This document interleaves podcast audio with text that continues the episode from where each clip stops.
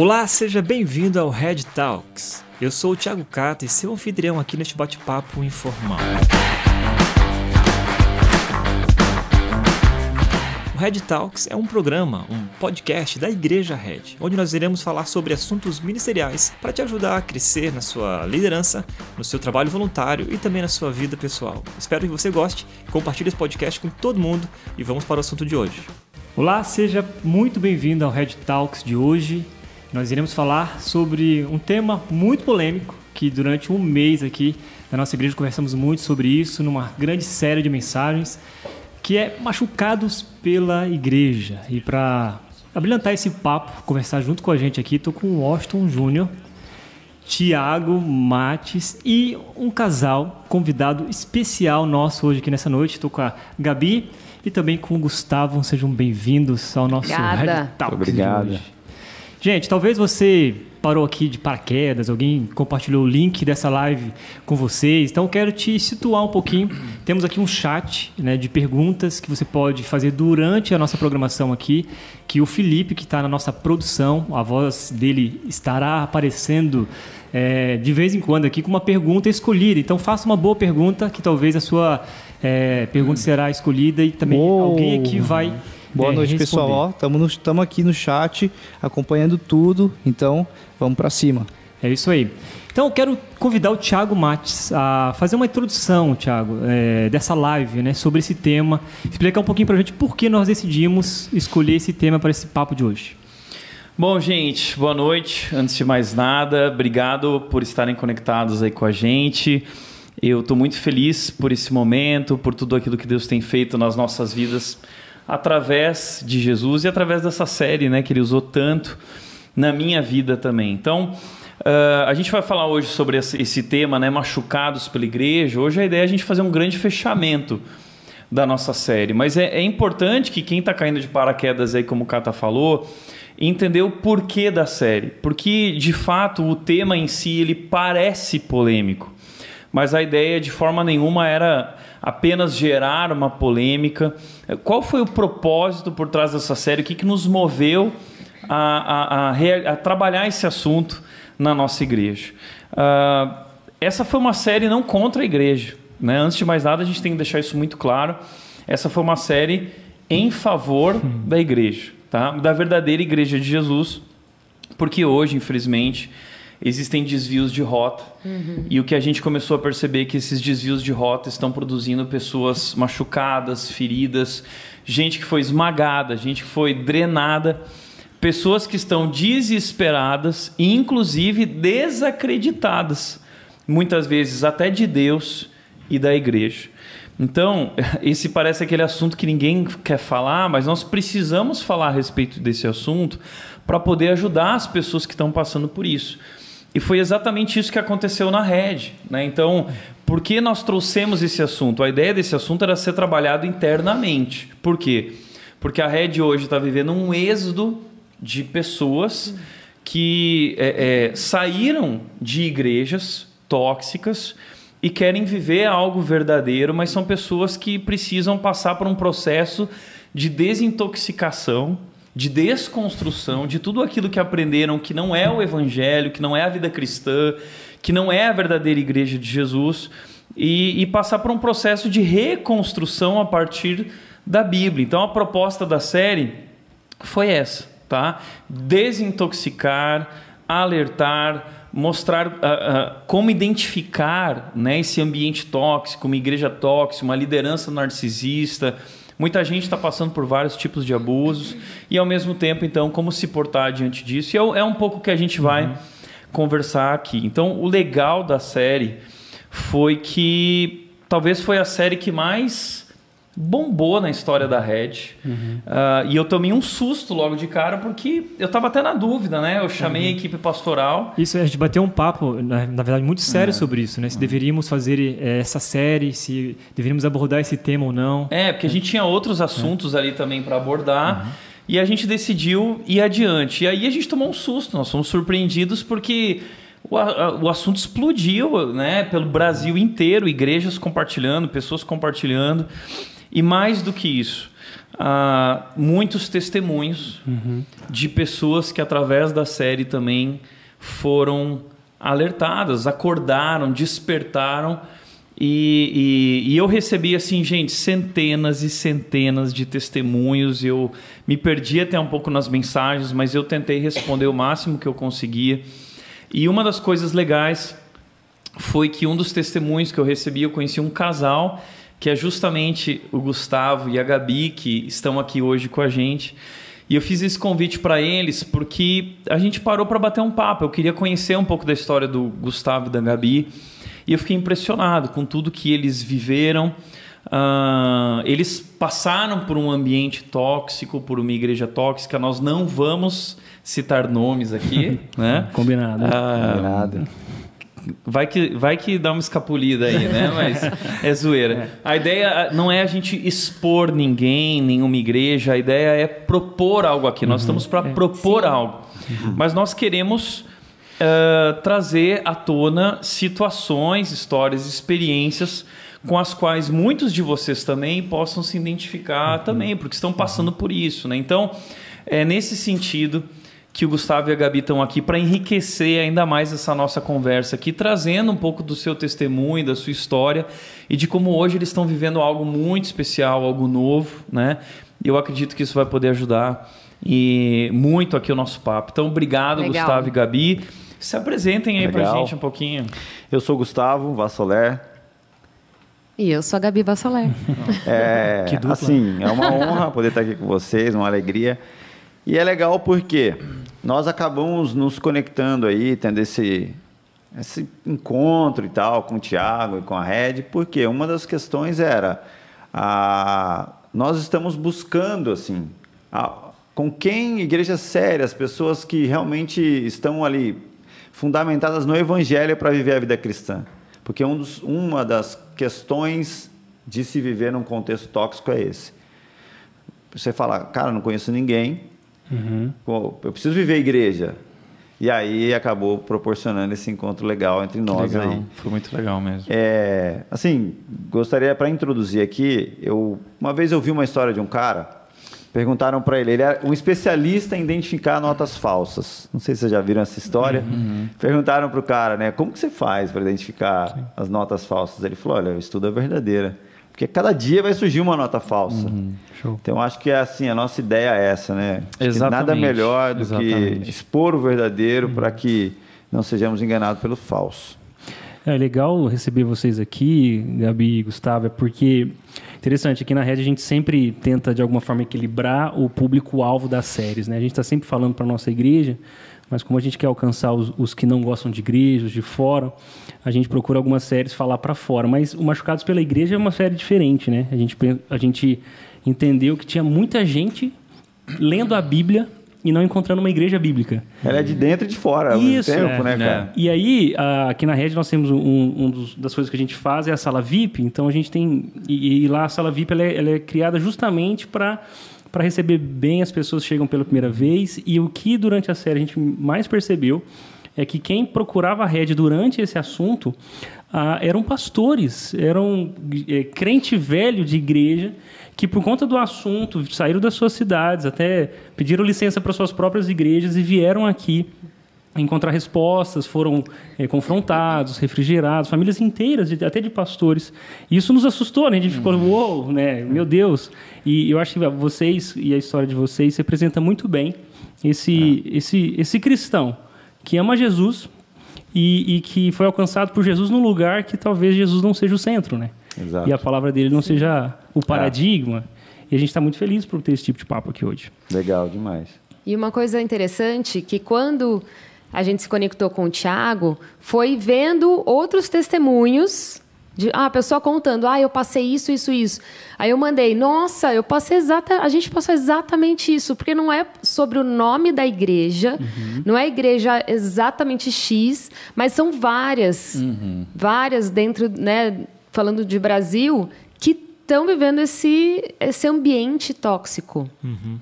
É, são várias, é, vários testemunhos iguais. Uhum. Fala, nossa, a gente viveu no mesmo lugar. Não. Exato. Um está no Nordeste, outro está no Sul.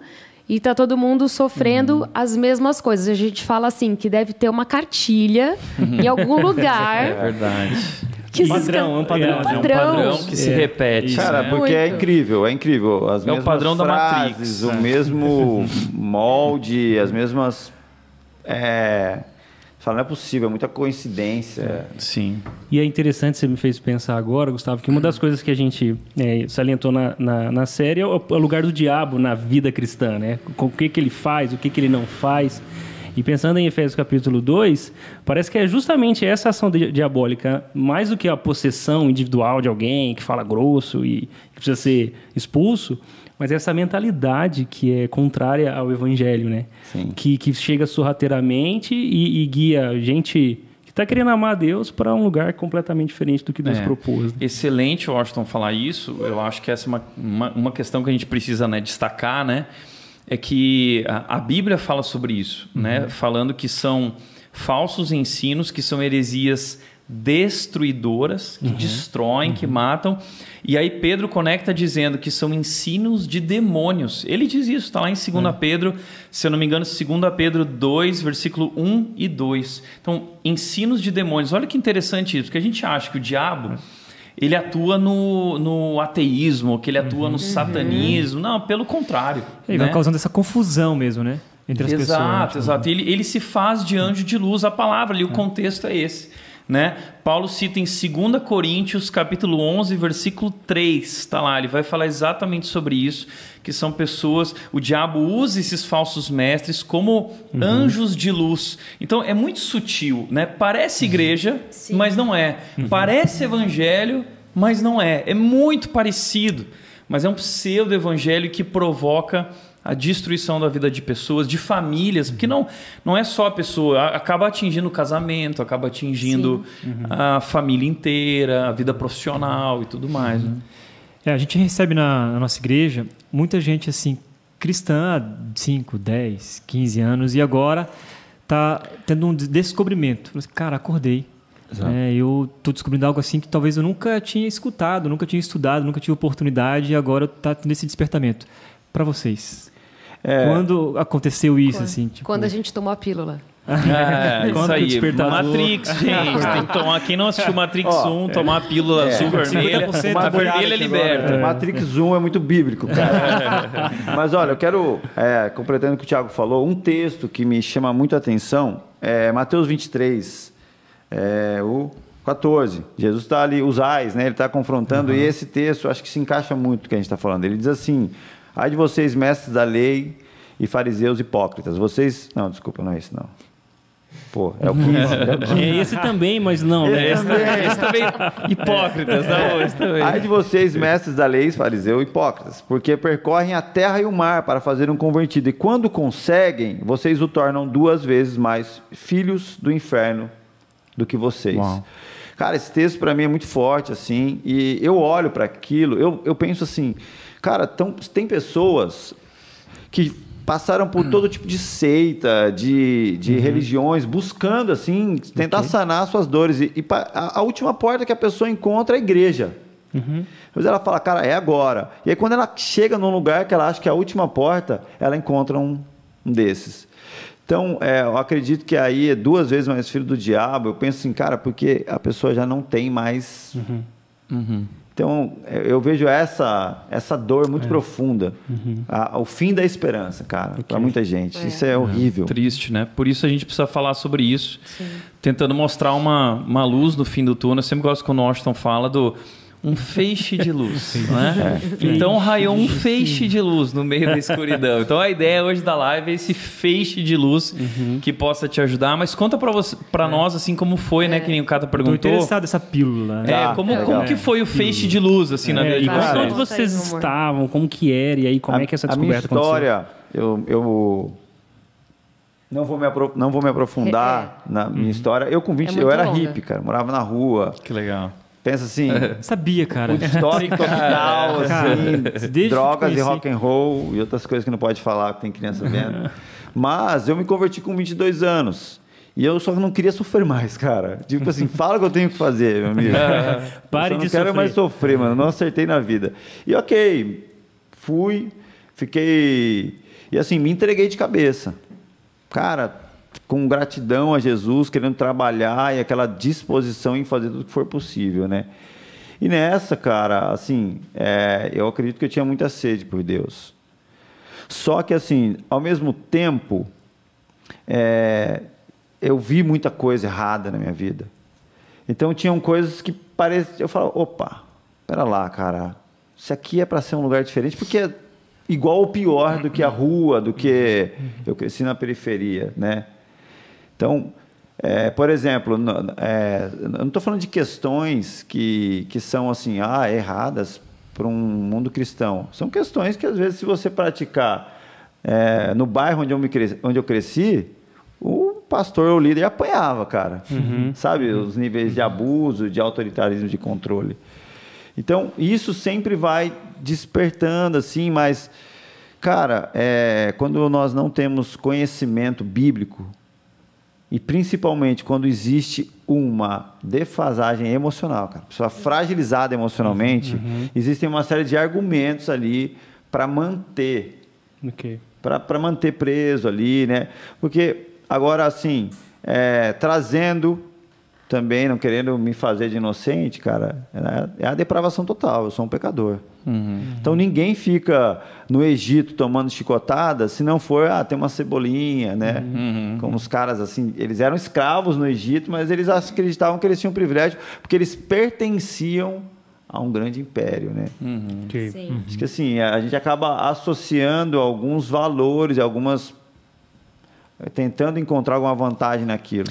Interessante que você falou isso. Eu acho que tem gente que suporta os abusos em nome uh, dessa busca por poder. Porque, querendo ou não, quem entra nesse esquema acaba vendo que existe um jogo, uhum. existe um jogo de status, existe Exato. uma proposta de status e de poder. É, é tipo marketing multinível. São igrejas de marketing multinível, ou seja, você começa de baixo na escala, mas se você honrar seu líder, ainda que ele seja Exato. um narcisista, um uhum. manipulador, um abusador, é, se você honrar ele, ele vai te colocar como líder uhum. e aí uhum. você vai ter a chance de abusar de outros e você vai crescer. Quem sabe um dia você vai ser como grande fundador da nossa organização, ou da nossa igreja, ou da nossa seita, né? É. Então é, é, esse jogo de, de eu também quero crescer, eu, eu, quero ser famoso, eu também quero ter esse prestígio, uhum. eu quero ter essa posição, né? E muita gente eu acho que se submete por conta dessa, dessa ganância, né? Exato. Desse Sim. jogo do poder e do status aí, né? Muito, muito, muito. Porque é muito fácil. O reconhecimento ele é muito claro. Uhum. O reconhecimento de cargos existe muito claro essa subida, né? E, e, quando você vai recebendo esses cargos, você fala, meu, eu sou legal. É, e vai preenchendo. Agora, vai preenchendo. É. Agora eu posso buraco. dominar e controlar é. algumas pessoas também, é, né? E às vezes não só uma vontade de. Do... Não pensando em dominar, mas nossa, eu estou sendo admirada. Uhum. Eu estou sendo, as pessoas estão olhando para mim e elas me buscam para perguntar o que, que, elas devem fazer. Uhum. Então eu sou importante. Elas, elas, importante. elas né? é, a sede de reconhecimento, né, começou a, a, a, a frutificar ali, né? Falou, opa, Sim. então se me reconhecer aqui, se eu fizer mais isso, então eu vou sendo mais reconhecido, vai preenchendo. E não é vai o evangelho, preenchendo, não é o evangelho. É, não é, é um ídolo, né? É um ídolo. Uhum. Eu acho que uma das coisas que a gente começou a abrir os olhos foi porque a gente começou a estudar mais uhum. é, por conta própria, assim, ouvir outras pessoas também, buscar referências e a gente foi se, se desenvolvendo emocionalmente também. Não, a gente não precisa disso. Okay. A gente foi, foi, assim, foi um processo. A gente teve que fazer terapia para conseguir sair, conseguir entender também o que era emocional e o que era bíblico. Tipo, não, isso aqui é pecado. Não uhum. dá para uhum. suportar isso. Uhum. Não dá para é, compactuar com isso. Então, algumas coisas eram. Ah, o que é pessoal, a gente poderia até deixar de lado. Né? Ofensas pessoais, mas o que, é, o que ofende a palavra, a gente não podia mais. Só um destaque, porque isso que a Gabi falou, acho que é, é muito bom, né? A gente precisa diferenciar Sim. mimimi é. de, dessas questões que uhum. são realmente sérias. Então, igreja é um ambiente de intimidade, todo ambiente de intimidade e relacionamento, há conflitos. Né? Então, uhum. no ambiente da igreja, a gente vai se machucar. Uhum. Né? Uhum. Nem sempre o pastor vai agir da maneira como a gente queria que ele agisse, de acordo com as nossas expectativas. Então, alguém vai pisar na bola com a gente. Não existem igrejas perfeitas, nem pessoas perfeitas, nem pastores perfeitos. Então, assim, a igreja é esse ambiente onde a gente só consegue viver junto com perdão né? E, e, nessa relação graciosa, né? Agora, existem questões sérias e negociáveis, né? Eu acho que é, é, disso que a Gabi está falando, né? A gente aprender a, a, a diferenciar, a diferenciar. Né? Um ponto uhum. que começou a me incomodar muito, porque assim nós vimos, porque existe aquela questão assim, você, desses ambientes tóxicos vai acontecer o seguinte, você vai ver desvios de caráter sérios. E aí é usado o seguinte argumento: não, mas é, o, o seu líder está fazendo isso para te tratar, para te provar. Olha como Deus provou Abraão. E existe todo tipo de pincelada uhum. na Bíblia uhum. ali para para justificar. Nesse né? sentido, a Bíblia é rica. Nossa, é, e aí é não, coisa, né? tá te tratando. Termos como assim, eu ouvia isso, cara. Não, no erro e no acerto do seu pastor você é abençoado uhum. na sua obediência. Uhum. Então não tem a ver com um, uma questão bíblica, né? Aí o questionamento, quando você tem que, ah, você vai questionar alguma questão, ainda que você tenha uma referência bíblica, olha, uhum. cara, aí sempre vem aquele texto, né? Peca... é, rebeldia como pecado de uhum. feitiçaria. Por exemplo, uma mulher, se ela começa a falar qualquer coisa que não concorda e tal, aí já usam o texto de Jezabel. Né? Ela é Jezabel, Jezabel, ele é Acabe. Uma pessoa é. mandou um testemunho dizendo que foi chamada de adúltero espiritual. Existe uma denominação no Brasil que, que a pessoa, se a pessoa não respeitar o líder ou desobedecer, é um adúltero espiritual. Exato. Eu tive um, teve um momento em específico, assim, eu já estava muito envolvido na igreja, e eu vi muitas pessoas, assim, amigos, sabe, ao meu redor, uma galera, assim, passando mal com os abusos, uhum. com, com essa questão do controle, né, e tal. Eu vi uma, uma pessoa me ligando meia-noite, tendo crise de pânico, porque ela tinha medo do pastor invadir a casa dela. Sim, uma coisa irracional. É óbvio uhum. que isso não uhum. iria acontecer. Mas é um medo que toma Mas a pessoa estava numa crise, é. ela estava... É, aliás, interessante assim, né, gente? Uh, até queria que vocês talvez contassem alguma história uh, que dê para contar aqui, talvez sem tantos detalhes, mas tem muita gente que não tem ideia. Sim. Né? Eu estava conversando com a minha mãe, enquanto as pessoas... A minha esposa, a Nath, ela falou assim... Amor, nem imaginava que isso podia existir, é. né? E existe muito, acontece muito, muito né? Então, eu acho que seria legal, talvez, a gente é, é, contar um pouco. Por exemplo, você falou dessa mulher com medo, né? Teve uma, uma pessoa, hoje membro da Red, que quando chegou aqui tinha medo de chegar perto de mim né? Não sabia se podia falar comigo e, e, e, aí eu tive que ajudar a pessoa dizendo não, peraí. Muito e, ungido, essa... né? Você é muito ungido. É, exatamente. De... Não, mas a pessoa com medo porque foi passou por tantos abusos de pastores uhum. que tinha medo da figura é. pastoral, uma figura de opressão, é. né? Uhum. Sim, sim. E aí começou um tratamento e hoje está super bem realizado, super feliz, ou seja, foi a desintoxicação uhum. e a reconstrução. Então, eu acho assim, a, Vamos começar aqui é. traçando o caminho, né? Legal. Primeiro ponto: como identificar um ambiente tóxico, uma igreja tóxica que não tem uma teologia saudável, uma liderança narcisista, enfim. Vamos falar um pouco sobre isso. E se vocês tiverem algumas histórias para contar, que eu acho que para o pessoal falar assim, eu não acredito, isso acontece. É. Eu acho importante eu... também, é, Gu, antes, de você contar, é, Conta pra gente também um pouco da carreira de vocês, assim. Isso. Porque pro pessoal entender, uhum. você falou que você chegou numa igreja, foi uma forma de você procurar Deus e tal. Mas até onde vocês foram, né? O que, vocês se tornaram dentro uhum. dessa organização? Legal. Pra gente também saber o nível de, de envolvimento, envolvimento, assim, né? O quanto vocês estavam inseridos Boa. lá dentro, eu acho Sim. que seria legal. É, eu fiquei 16 anos em uma denominação. Eu fui, eu, tra, eu tracei essa. Um plano de carreira. Esse plano de Você carreira. entrou no plano de carreira, tá? fui, cresceu rápido? Fui de cabeça. Ah, acredito que sim, cara. Bom. Fui bem sucedido. Era, tinha potencial. Eu tinha um potencial legal. Eu cheguei a ser é, pastor, né? É. É, estava à frente de uma denominação. Ela, ela chegou até para uma cidade interior a ser considerada uma, uma igreja grande. E e, e foi isso, assim, era uma igreja de, até de relevância dentro da denominação. Até que no dia em que eu falei, olha, tô, não quero mais, as pessoas, vários amigos, né, que hoje não falam mais comigo, que aí é uma outra história pra gente falar. Uhum. Falaram, você é louco, cara. Olha o que você está deixando, olha os benefícios que você tem, olha, uhum. olha o que você fez. Então, assim, pela estrutura, pelo status, né? Mas uhum. eu cheguei a ser desde um, um maconheiro pisou na, lá dentro até um pastor que tinha uma cadeirinha especial, okay. que tinha o camarote na festa com Red é Bull é e tudo mais. É, então, tinha, tinha, tinha camarote, legal.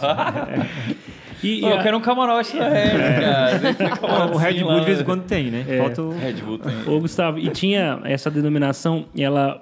Você falou de, Não, de, cara, de assim, eu tenho, eu tenho que falar assim, é, seria muito hipocrisia da minha parte dizer que por um bom momento eu curti essa parada. Ah, né? claro. É, lógico. É, 16 anos mas sofrendo também sendo não assim, é. Né? Pô, mano, saí da rua, né? falei, deixa eu curtir é. agora. Mas graças a Deus eu fui me convertendo, eu creio, ao tá. longo do, tá. dessa Legal. caminhada. Uhum. Então, então, esse plano de carreira, lá na, na, denominação que vocês participavam, tinham esses cargos com, com nomes bem específicos, porque Sim. eu vejo que é muito é muito próprio de, dessa mentalidade que a gente está tentando rebater, essa coisa da titulação, né? Ah, eu era um, um não convertido, agora eu sou convertido, me torno é. membro, agora eu sou, sei lá, evangelista, obreiro. obreiro. Ah, você é obreiro, é, você é um líder de um vamos falar, de uma célula, okay. né? Aí você aí depois, se torna um diácono. Aí depois você é. Tem igrejas que é diácono, tem, tem okay. alguns nomes, mas é diácono, aí você é um, um presbítero, aí, aí, evangelista, aí você é o, missionário. Pastor. Aí chega pastor, tá. depois de pastor tem que apóstolo, apóstolo. depois de apóstolo. Tem... Não. Aí não. É... não. Ah. Nesse Trindade. caso, não. Não, e é, e é legal aí, que apóstolo você é só um dentro da denominação. É, é, e aí é, muito claro, assim, que o, a, o car os cargos, eles não são de, de serviço. Então, existe um lance, assim, a, a, sua ascensão dentro desse tipo de igreja não tem a ver com, o seu, com a sua profundidade no evangelho tem a ver com o quanto você se sujeita uhum. a um uhum. líder. Uhum. Cara, o cara não precisa ter vida com Deus nenhuma que ele chega a ser um okay. pastor. E a é, é visão, é né? Contanto que ele siga as regrinhas, que cara, ele agrade isso, quem isso tem que, eu te agradar. né? Porque, isso. na verdade, numa igreja normal, é saudável, também tem essa, essa questão o cara se converte, ele entrega a vida para Jesus, ele vai sendo uhum. discipulado, né? E vai Sim. trilhando um, uma, um caminho de um crescimento, caminho, crescimento espiritual, de formação espiritual, né? Então, isso que eu te perguntar, se tem a ver com a é, vai, a maturidade espiritual ou não, né? é, eu acho que é legal o que o Cata falou, porque senão a gente acaba. Uhum. Eu acredito que o, o é um, esse processo pode ser muito semelhante a de uma igreja saudável. O uhum. problema é que, no okay. fim, não contempla um, um discípulo maduro, contempla mais um, um preparado para uma nova franquia. É alguém que. Isso. Tipo isso, é. sabe? É, é, parece que é a valorização da competência, né? não do caráter. Exato. Não que, Sim. inclusive, caráter seja o requisito para que alguém cresça dentro de uma igreja saudável, porque também a gente está talvez falando da mesma coisa, né? Porque quando alguém mostra um caráter aprovado, se ele usa o caráter para galgar novas posições, ele também não está é, sendo útil, não está vivendo para ser útil a Deus. Na verdade, ele está usando é. Um moralismo cristão, uhum. né, que é o, o, requisito dessa igreja bíblica, para ser mais ouvido, admirado. Então a gente está no mesmo lugar, só está usando critérios Sim. diferentes. É, uma das né? coisas que a gente conversou na série foi que liderança não é um posto de privilégio, é, é um posto de serviço. Então, infelizmente, o conceito de liderança foi é, é, é transformado. Talvez a gente sofreu essa influência exatamente do mundo, assim, né? E, e, e quando Cristo nos, nos, chama dizendo que aquele que quiser ser o maior no meu reino, que seja o menor, que uhum. seja o último. né? Então, o pastor, o líder dentro da igreja é alguém que mais serve, é o primeiro a servir, é o primeiro a ceder, é o primeiro a uhum. estar tá ali e, e, e dar a sua vida pelo outro uhum. e não para uhum. si. Talvez o problema é esse. É, né? eu, tenho uma que história. O foco da liderança é o, o, o, si mesmo, né? E não o outro, né? É servir os outros e não se servir é. deles, né? É, Tem uma história. Quando eu era adolescente, estava numa igreja e a gente recebeu um, um, um, uma reunião de pastores, né? E aí o pastor lá na qual era da minha igreja, ele montando as cadeiras e varrendo o chão e tal, e organizando todo o salão da igreja, né? E nisso chegou alguns pastores e um deles falou assim: Nossa, pastor, você está carregando cadeira na sua igreja? Não, lá na minha igreja, pastor não carrega cadeira. E aí o pastor olhou para ele e falou assim: ah, é bom, aqui não é a sua igreja, aqui pastor é o primeiro a carregar a cadeira, varrer o chão. Né? Eu acho que tem muito a ver com isso. Né? Eu uhum. acho que ah, eu sirvo até me tornar um líder e o pastor agora eles me servem.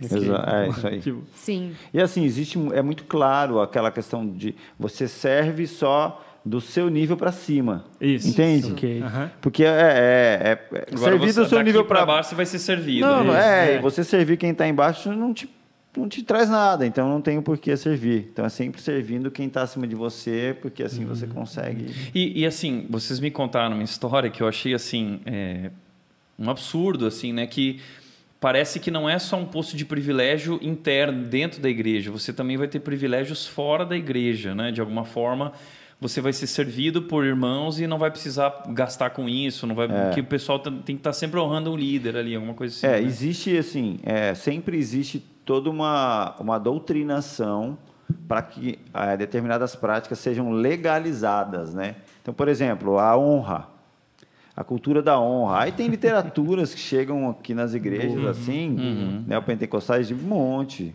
Então é a honra de você ter que honrar o pastor. Aí tem a primícia, né? Cultura da. é, são É, essas expressões, né? Cultura. Eu escuto, Cultura escuto muito isso. honra. Primícia, a paternidade espiritual. Paternidade Paternidade espiritual. espiritual, Então, um profeta, por exemplo, assim, eu, eu posso chegar aqui para o Cata e falar assim, cara, olha, é para você trocar o seu carro.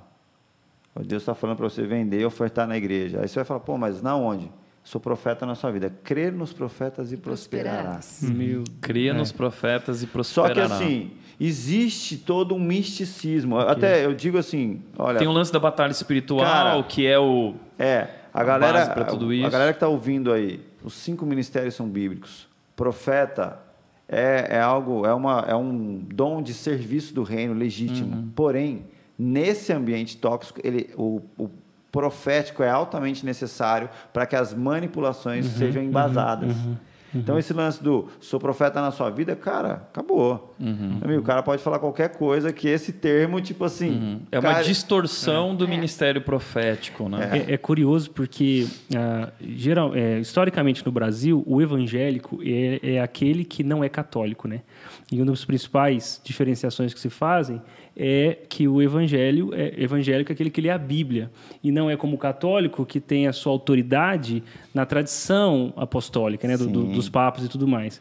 Mas você descrevendo isso e realmente isso é muito comum, é, nós estamos dizendo que existe uma autoridade por, por detrás de, de um, de um sistema religioso que não é a Bíblia, mas é a palavra do profeta, a palavra do meu pai espiritual, do apóstolo, O da minha ungido do denominação, Senhor. O pai espiritual. isso que é um gnosticismo ressuscitado, né, de que não existe uma verdade espiritual acima Além. do que você pode compreender, mas eu compreendo e acesso e por isso orienta a sua vida. É, e assim, Isso é absurdo. é, falando de- de católico, né? A gente tem a infalibilidade papal, Uhum. mas a gente tem a infalibilidade de pastoral, Exatamente. apostólica. Eu costumo brincar que quando você era católico, você adorava o Santo Jorge. Agora que você virou evangélico, você adora o Pastor Jorge. Exato. Que o Pastor Jorge é o apóstolo Jorge, né? E, e de fato a gente deposita uma confiança infalível na liderança desse cara, né? E, e não é assim, né? Uma coisa alimenta a outra, né? Porque esse pastor infalível, ele me oprime com essas verdades que eu não posso acessar é, e que agora né, é a regra de fé e prática para minha vida. Mas quando ele cai, eu sou extremamente decepcionado, porque Exato. afinal de contas a minha vida estava confiada a ele, mas ele traiu a esposa, ele abandonou o evangelho, ele me roubou. E então, é, ou seja, o, o machucado é feito de duas vezes, de duas formas diferentes pela mesma pessoa, né? Eu estava ouvindo uma mensagem sobre honra, eu estava eu e minha esposa e ouvindo o pastor pregar e tal, numa igreja bem grande, inclusive. E, e até assim, uma igreja que eu achava que era saudável, né? E o pastor falou assim: ah, então, o texto de honra pai e mãe e o seu líder, que vai trazer vida longa e prosperidade sobre essa terra. Ele botou a palavra Acrescentou lá. ali o E eu líder. falei, oxe. Uma nota. Eu olhei, a Marina Não. me olhou assim e falou: você, você ouviu? Eu falei, cara, eu ouvi mesmo. Ele, ele continuou. Não, porque se você for honrar o seu líder, você vai ter isso, ter aquilo. Falei, cara, olha só É, e- e, a gente, sutileza nisso, é, né? E, e- todo mundo, e amém, vale- glória a Deus, tal. Vale uma menção aqui, né? Porque de forma nenhuma nós somos contra a, a submissão. Pelo contrário, e contra a honra. Não, a honra, a submissão é um princípio bíblico, né? Ah, então, quando a gente para para pensar na obra da redenção, a gente vê que o que Jesus fez foi porque ele se submeteu ao Pai, né? Então nós também somos chamados a se submeter ah, e a gente vê também que a insubmissão gerou um problema cósmico que é a- a- o pecado, Gênesis capítulo 3, quando Adão e Eva foram insubmissos, desobedientes. Então, ninguém aqui está falando contra é, é, submissão e tudo mais. O que a gente está falando é que nós devemos nos submeter somente a líderes que de fato estão pregando a palavra de Deus. Né? Então, muita gente mandou para. Ah, mas Hebreus 13, Hebreus 13. Quando, quando a gente citou cobertura espiritual, uhum. muita gente começou. Ah, mas Hebreus 13. Não, peraí, vai ler Hebreus 13. Porque Hebreus 13 diz que nós devemos honrar e respeitar os líderes que ensinaram a palavra de Deus, uhum. né? Porque tem é. muitos líderes hoje que estão se colocando acima da palavra é. e, e, e, nem deixam você estudar a palavra, você segue a palavra deles, porque a palavra Bíblia é, eles usam né, a letra mata. Né? Uhum. A letra mata e você não pode estudar a Bíblia, senão você vai é, é sofrer uma maldição ou você vai estar tá pecando. Né? Então, é, Hebreus 13 diz que ensinaram a palavra de Deus, Hebreus 13, 7 e 17, e diz é, geraram bem comum, né? Uhum. É, frutificaram de forma boa, não apenas para si mesmos, mas para a sua comunidade, e, e fala para seguir o exemplo de fé. Eles são exemplos de fé, eles lideram pelo exemplo, eles lideram pelo caráter, eles lideram por essa influência e não pela dominância, não pela imposição, não pela opressão. Uhum. Né? Então, são esses líderes que nós devemos nos submeter. Não se submeta a um líder que não prega a palavra de Deus. É. Agora, é, se ele é um líder que não prega a palavra de Deus, pode ser muitas vezes que ele não é mau, ele é tolo, né, Washington? Uhum. Sim. É, Provérbios usa. Eu acho bem legal a gente pensar, até didaticamente, em Provérbios, que Provérbios diferencia o perverso do, do, e do tolo, né? E do simples, né? Então, o simples é aquele que não sabe nada. Uhum. E, inclusive, eu acho que é muito pertinente no, no evangelicalismo brasileiro, principalmente, a ordenação pastoral de, entre aspas, leigos ou é, recém-convertidos.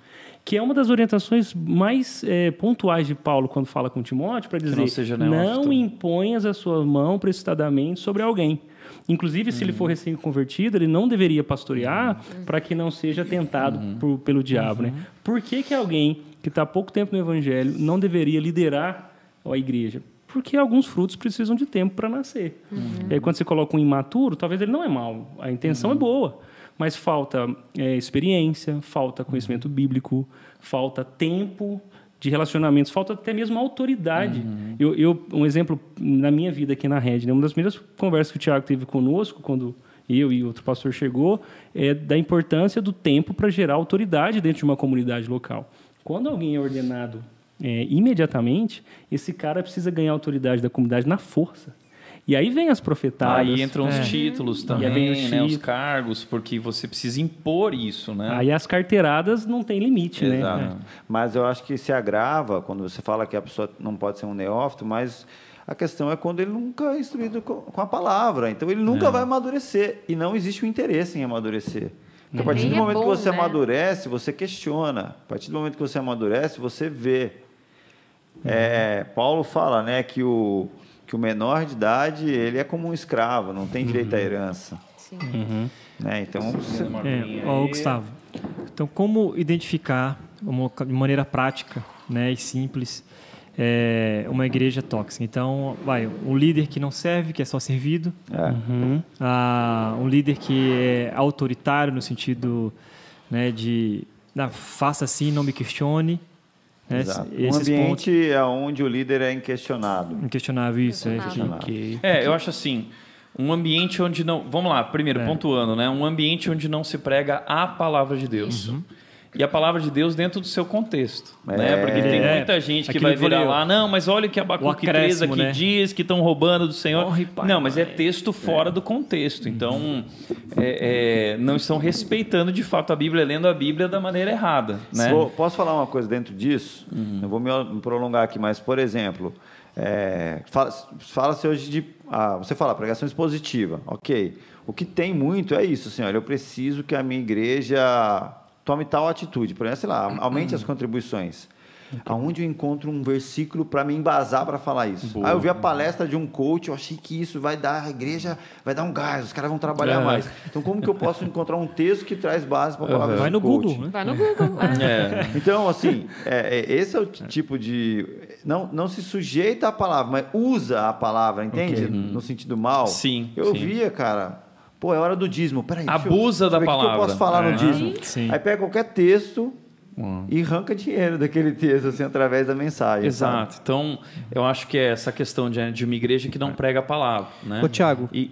deixa eu só te interromper, então, aproveitar que vocês entraram nesse assunto. Tem uma pergunta bem legal tá. que eu acho que vai encaixar já na legal. resposta que vocês vão dar.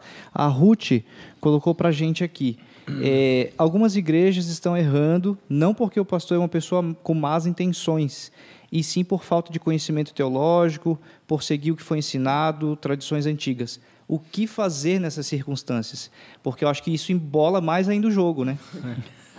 É. eu venho trazer assim, mano. Eu Pode ser bonzinho, mas não é bíblico, né? Uhum. Exatamente. É, bom, se o meu pastor fosse alguém teologicamente despreparado, né? Eu acho que essa é a pergunta da Ruth. O que eu faria? Hum. Bom, eu, eu acho que eu, eu, eu, eu, apoiaria o meu pastor no sentido de eu começaria a ler a Bíblia. Vamos estudar. É. Pastor, vamos estudar vamos junto. Estudar juntos. Eu acho que eu dou um é. conselho para Ruth, assim, sendo bem direto, Ruth, com muito respeito, né, com muito carinho amor, exponha isso para ele.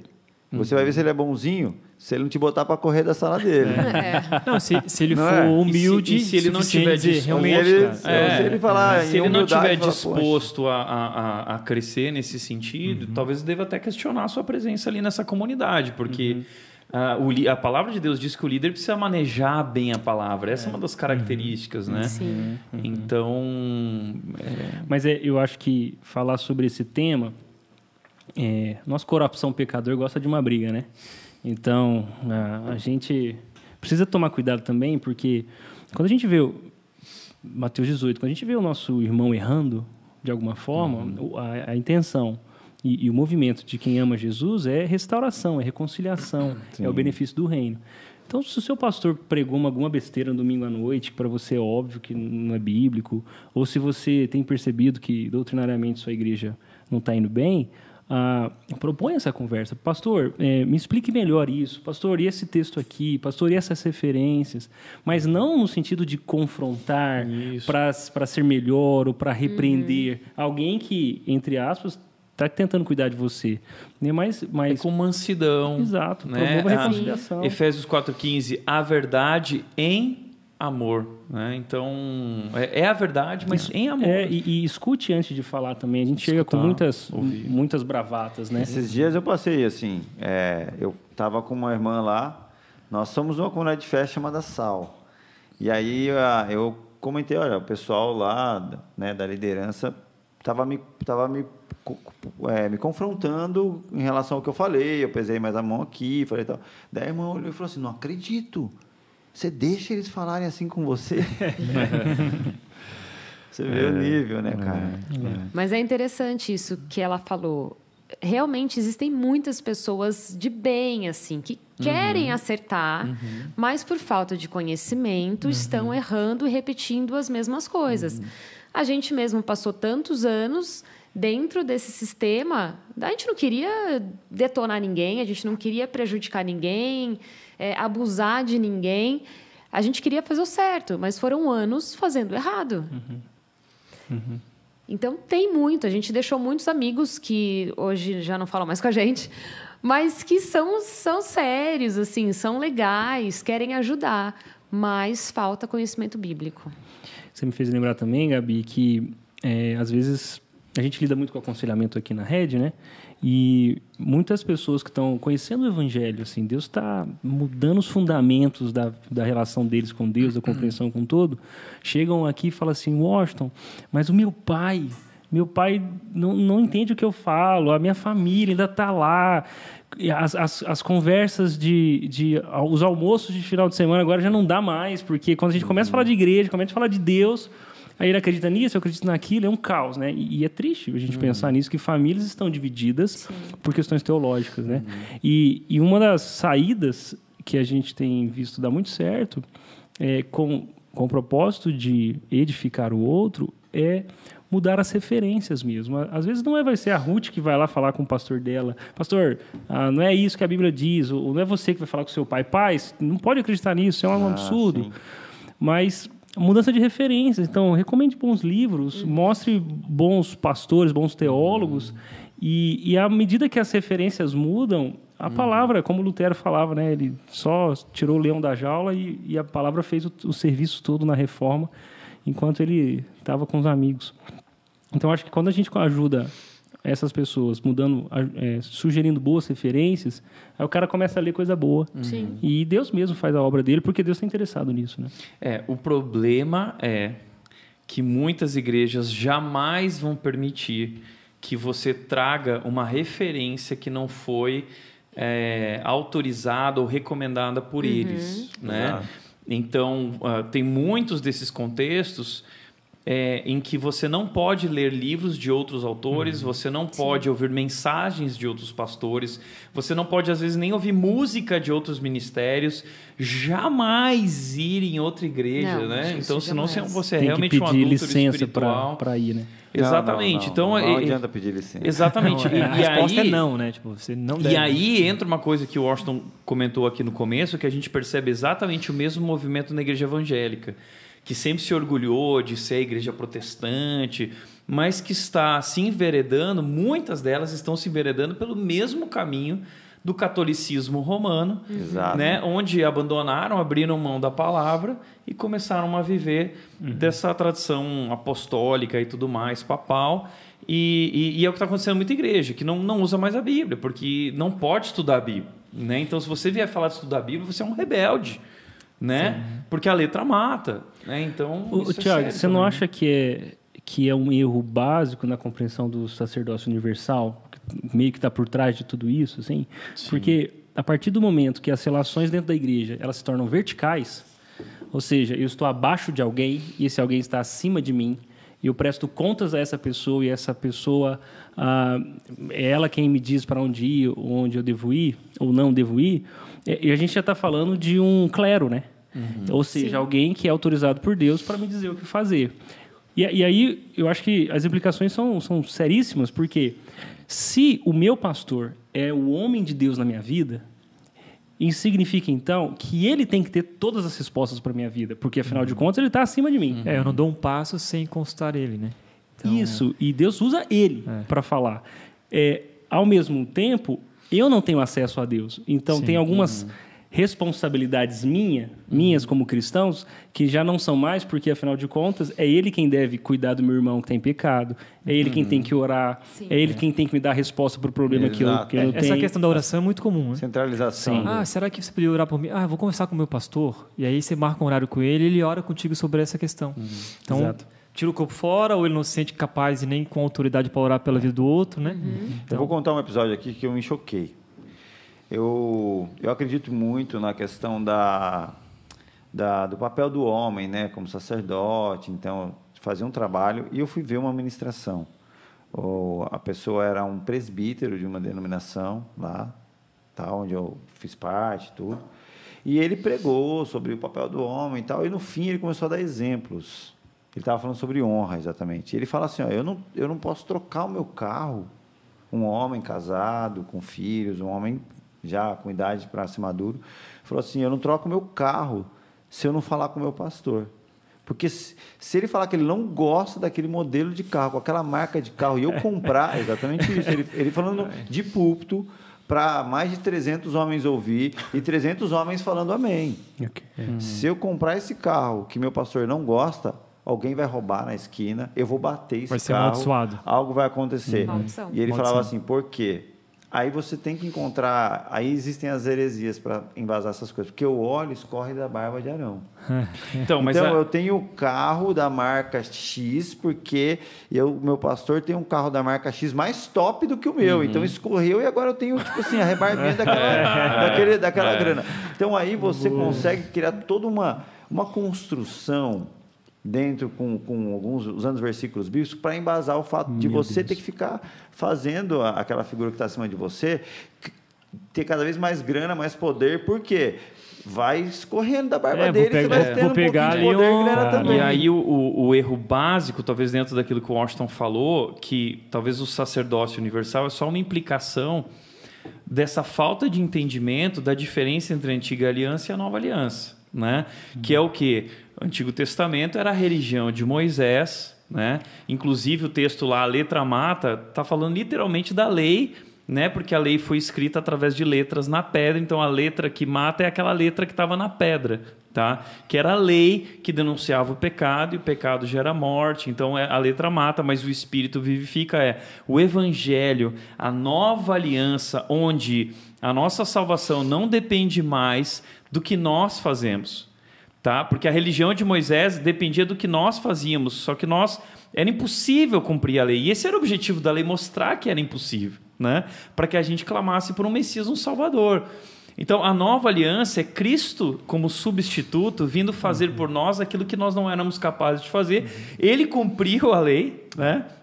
se tornando o sacrifício perfeito, e o sacrifício completo, o sacrifício eterno. Ou seja, Hebreus agora vai dizer que não são mais necessários sacrifícios, e ele entrou como sumo sacerdote. Uhum. Né? Uh, e ele rasgou o véu, ou seja, agora nós temos acesso ao trono de Deus, à presença de Deus, e nós não precisamos mais de intermediários. Aí a gente consegue entender o sacerdócio universal, ou seja, sacerdote não é o líder. Todo cristão é um sacerdote.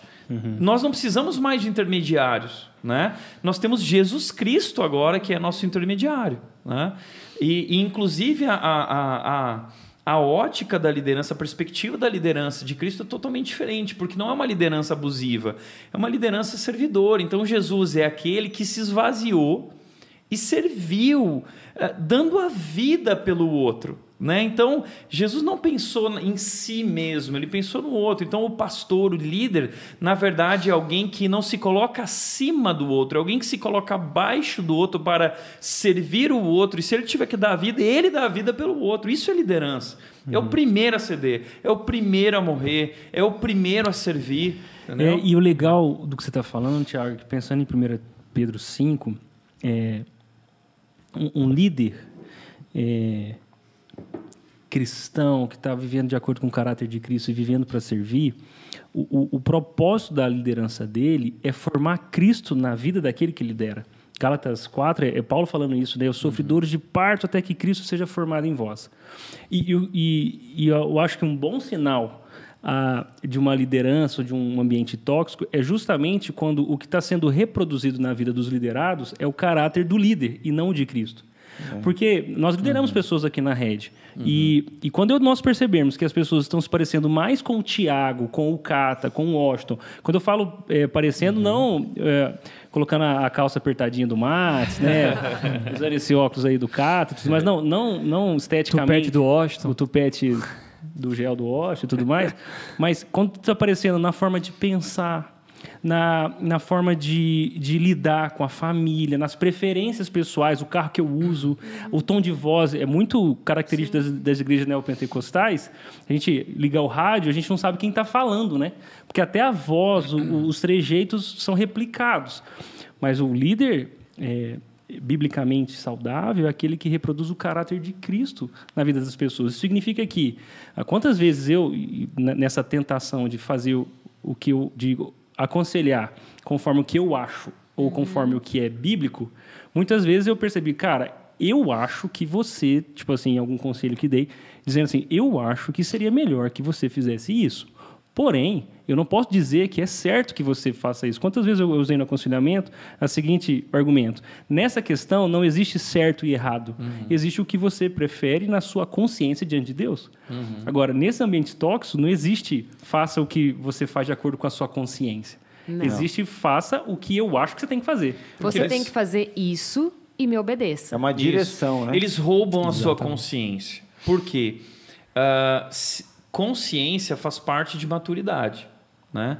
E líderes narcisistas e manipuladores produzem discípulos ou ovelhas imaturas e infantis, porque essa é a melhor maneira de manipular e, e perpetuar o seu abuso e a sua ganância. Né? Então, é, é, não há um incentivo a que as pessoas cresçam, amadureçam e tenham autonomia okay. de ler a palavra por si mesmas. Não, é, é, é, elas precisam ler a palavra através de mim. Uhum, né? Uhum. Elas não podem ter autonomia. Como se a autonomia, nesse sentido de crescimento espiritual e vida devocional uhum. pessoal, devoção a Deus pessoal, como se fosse errado.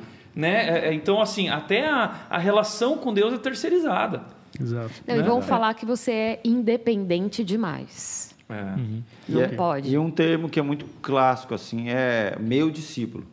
Pô, acho que é meu discípulo, cara. é isso aí. Então, assim, meu não é filho. é discípulo de uhum. Cristo, é meu discípulo, meu filho, né? Meu discípulo. Então, é você se torna propriedade. A partir do momento que eu estou dando as direções para você, o sucesso da sua vida é por minha causa. Agora, se você der errado, cara, você não orou direito okay. e você não jejuou o suficiente. Uhum. É bem, é bem por é. esse caminho. É, e aí, linkando né, o que a gente acabou deixando aí no meio do caminho, que é como identificar uma igreja tóxica, né? Então, é, essa Boa, igreja Thiago. Então, já que você entrou nisso também, deixa eu interromper de novo. Valeu aqui. Toda vez você, você Era justamente aí que a gente bomba. se perdeu. Maravilha. Não, mas vai conectar perfeito mais uma pergunta que entra nisso que vocês estão falando. Como identificar uma igreja tóxica? Aliás, o, o chat está bombando, a galera está mandando várias perguntas, participando. Muito obrigado a todos por tá isso. Bom. E continuo dizendo, né, com respeito, todo mundo pode falar. Amém. A pergunta: todas as igrejas neopentecostais são tóxicas? Eita, Eita e agora? É Se vira. Vamos fazer o seguinte: em primeiro lugar, vamos, vamos partir de outro. É, eu acho que se identificar. Outro pressuposto, é. tá?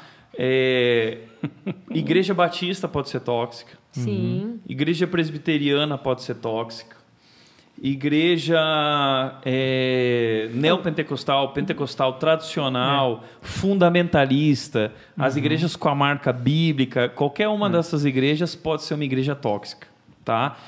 É... Onde tiver um pecador.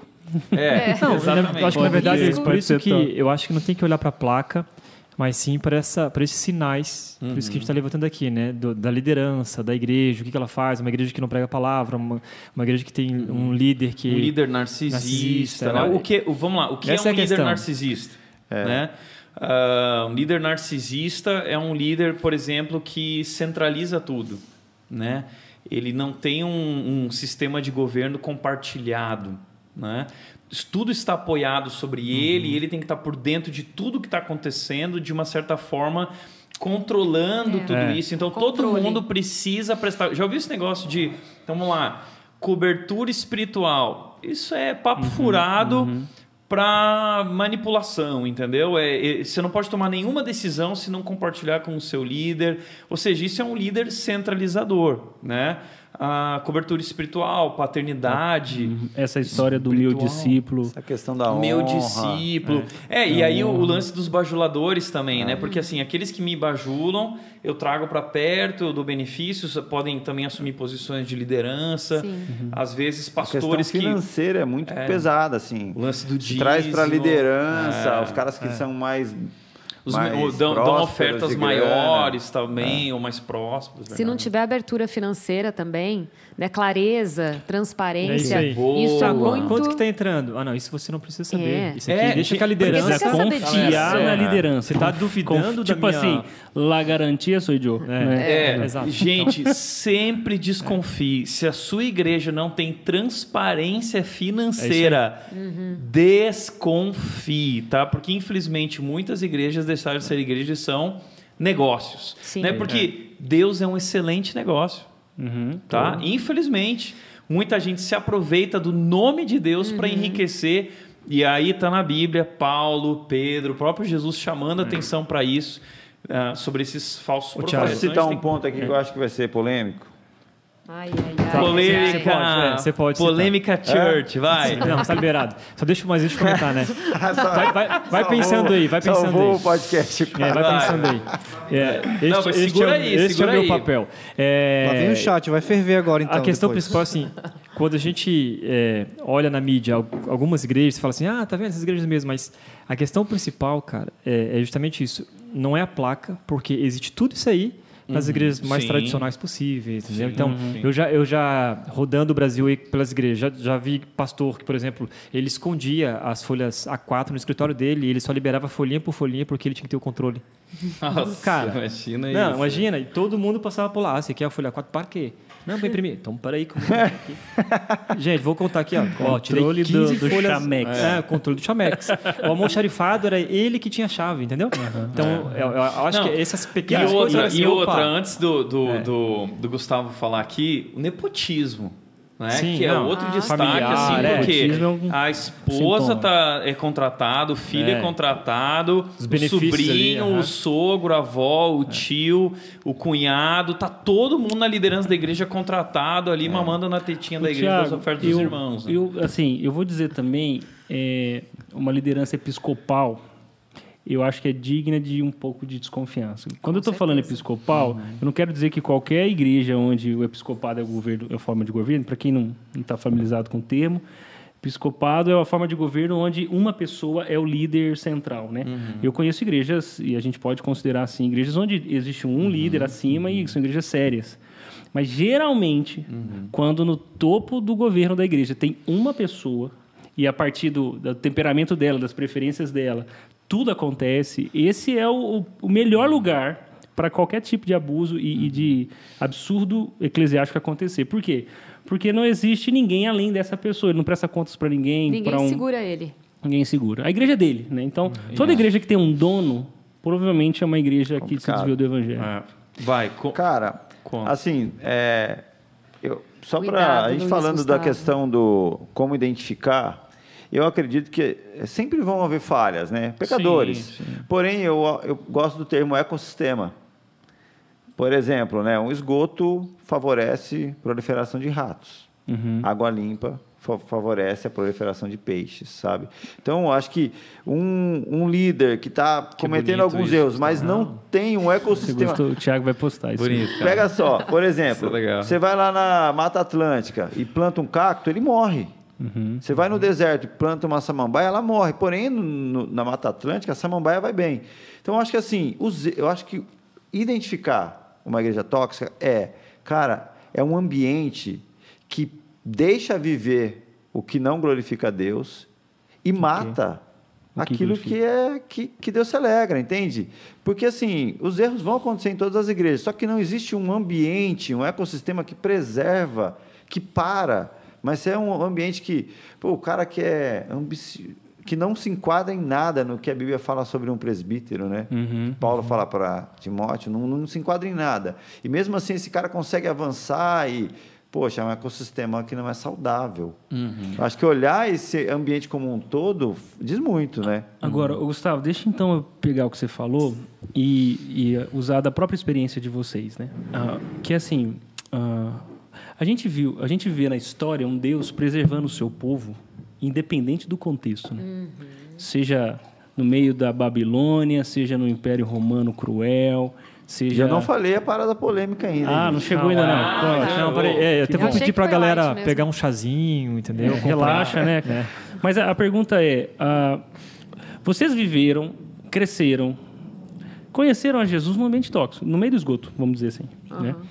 Ah, mas como que vocês leem a história de Deus na história de vocês?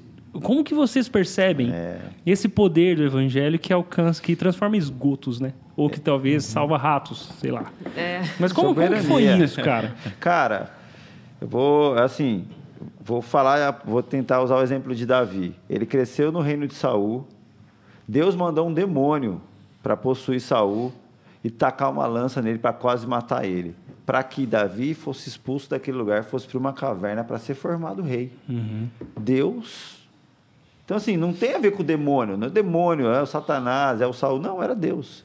Legal. Era Deus, cara. Moisés cresceu no Egito para que depois ele tivesse todas aquelas habilidades para depois conduzir um povo. Uhum. Eu olho nessa. Legal. Excelente. A soberania Muito de bom, Deus, cara. Acho que a galera, bom. até assim, meu, não acredite que Deus te largou para o é. acaso, é, assim. Muita, muita, gente tem mandado Deus tá mensagens tá... falando assim: puxa, perdi 20 anos, perdi Exato. 30 anos da minha vida. Não, você não perdeu. Deus quer usar. Uhum. Agora, tudo isso, Deus usa a tua história e talvez a tua ferida hoje vai se tornar teu ministério. Exato. Porque, querendo ou não, hoje o Gustavo e a Gabi estão aqui, porque eles estão ajudando muita gente uhum. que passou por isso. Então, peraí, a tua dor se torna teu ministério, a tua ferida se torna teu ministério, porque aí Cristo curou, ou está curando aquilo, né? Uhum. E Ele quer te usar agora na vida de outras pessoas. Então, Deus nunca despreza a nossa história, Ele quer usar uhum. a tua uhum. história, de alguma maneira, essa tua história. Uh, uh, se conecta com a história que Deus quer escrever através da tua vida. É, as pessoas têm essa, esse pensamento, não, mas Deus me esqueceu ali naquele lugar uhum. por 15 anos, 20 anos. Não, ele sempre esteve junto uhum. com a gente. Uhum. E eu vejo assim, na minha vida foi um processo de crescimento espiritual mesmo, porque eu já fui de igreja tradicional, mas foi um processo de Deus na minha vida. Uhum. Okay. E ele estava cuidando de mim em todo o tempo. Ele mesmo me fez acordar. Uhum. Ele mesmo me, me falou o que eu deveria fazer. Uhum. Então, o tempo todo ele estava ali. É, Deus ele mandou o povo dele para Babilônia. Sim. Né? Então, às vezes, Deus usa a então, Babilônia então, como uma maneira deixa, de tratar eu, seu eu povo, se, nossas é, vidas. Né? Eu não sei se o Gustavo vai querer falar a polêmica agora. Ah, fala, Gustavo. É, porque eu tenho, eu tenho um outro assunto aqui que a gente precisa caminhar um pouquinho, que é o que, o que fazer que você acabou de tocar é, no assunto, é. entendeu? Porque Isso. também, senão a gente ah, descobriu é. o problema. Nossa, eu, todo mundo tá vendo assim, meu Deus tá. do céu. Cara, vai pro seu posso, assunto. Posso é. citar, só, só, não, vou, vou citar ai, só um ponto que eu acho que ele é muito tá. importante. Tá. Vale falar, tá? Hum. É, cara, a gente está rindo assim porque a gente quer ser o mais leve possível, é, mas o, o tema é, muito sério, pesado, então né? Vamos levar. O medo. Cara, Acho que a, a galera aí, de um modo geral, se você se identifica com o lance do medo, coloca aí no chat aí que a gente vai ver o quanto de pessoas vivem num ambiente é, regido pelo medo, cara. Sim. E a Bíblia diz que uhum. o amor perfeito lança fora o medo. Okay. E como que você vai, vai dizer que um ambiente onde a presença de Deus está, onde Deus uhum. habita, o medo controla as pessoas? Então é uhum. é muito, é um governo estabelecido sobre o os capangas do Pablo Escobar. É. Sabe, o, os caras estão com um fuzil na frente do Pablo Escobar, mas tomam um tapa na cara e não fazem uhum. nada. É um medo, assim... É. O Matheus Cisco aqui no chat colocou, e quando o pastor né, é quem decide com quem você vai se casar? Ah. Cara, não, não. É, quase, passou que manda ele quase casar que o Gustavo com essa casou pessoa. com outra. É? Nessa aí. Pô, cara, passei. É. Quase que eu caio nessa. É. Graças a Deus. Eu falei assim, ó. Falei, olha, Conta te respeito. Gente. Ele falou, ó, fulana, você acha que ela é bonita? Oh, é legal. Sua amiga é. É mulher de Deus. Falei, é. Aí falou, sua esposa. Falei, ó. Peraí. Te respeito, mas é o seguinte: no dia que eu estiver mal em casa, querendo tacar a panela na cabeça dela, eu vou acreditar que foi você que falou e não foi Deus. Eu vou largar. Então deixa eu decidir. Okay. Boa. Eu vou orar e tal, e graças a Deus. Graças oh, a Deus. Mas ele aceitou de boas, ele falou, você está duvidando da minha palavra? Ou ele falou, não, tá Ah, não é legal, né? É legal, eu, né? eu sou tá. um e insurgente, a, mas e a polêmica, ele aceitou, ele vai falar ou deixa vou. quieto? Eu vou. Então fala, depois a gente é. vai Cara, não, porque está dentro desse lance eu de você identificar falar... uma igreja... Uma igreja... eu ainda quero... Não, eu ainda quero que a Gabi uh, ajude as mulheres que estão nos ouvindo que e a gente identifica um pouquinho como que, que funciona o universo feminino nesses ambientes tóxicos para a gente tá. também propor então soluções. Então fala tá polêmica tá. aí, Gabi. Ah, é. Cara, eu dou a liberdade para vocês me pararem se eu estiver tá. falando alguma coisa muito perigosa. Mas assim, é o seguinte. todo político quer ter a influência de um pastor.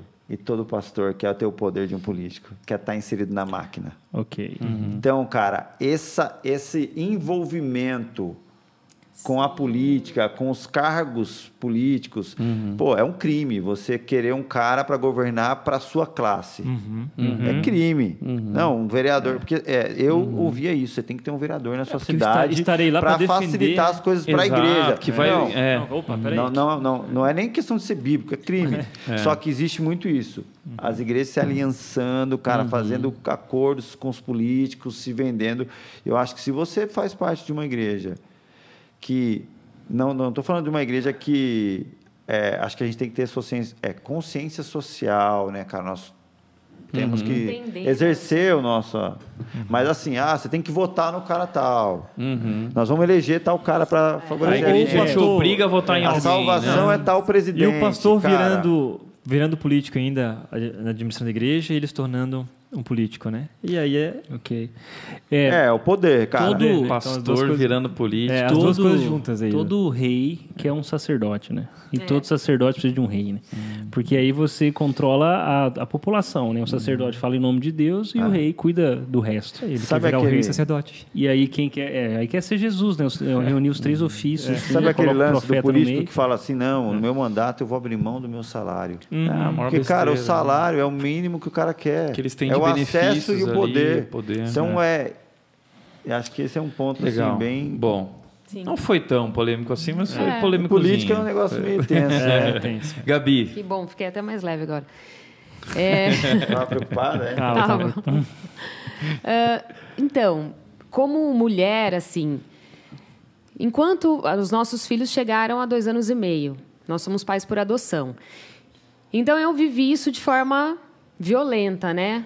A maternidade e, né, Gustavo, nós, né, como pais.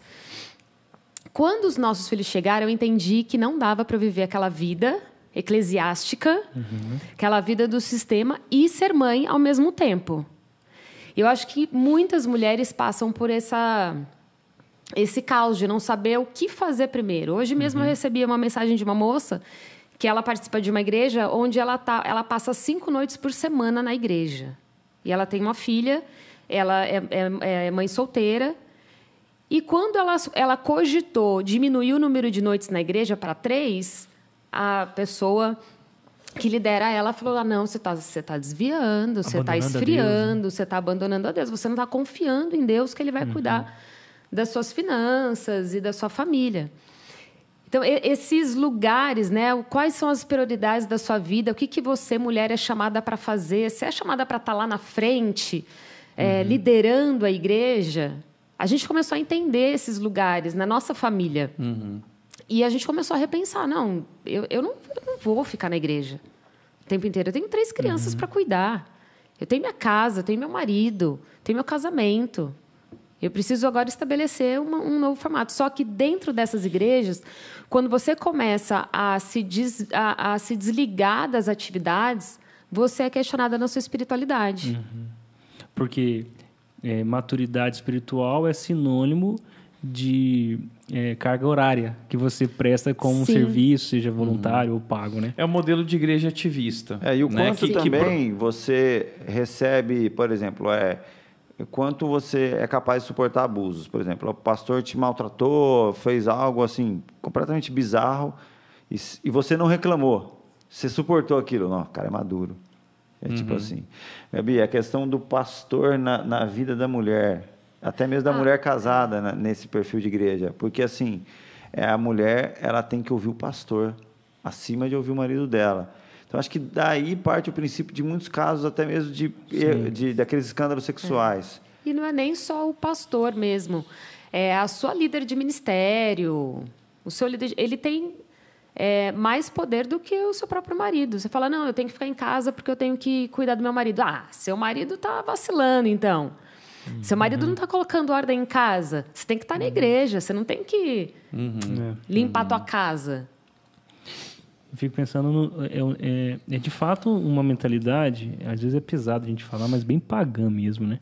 Porque você oferece em sacrifício sua família, seus bens materiais, Sim. seus filhos, em troca, seja da, a, da absolvição da culpa que você carrega, uhum. seja a proteção pelo medo que você tem, ou até principalmente pela ganância de alcançar alguma coisa que você ainda não tem, né?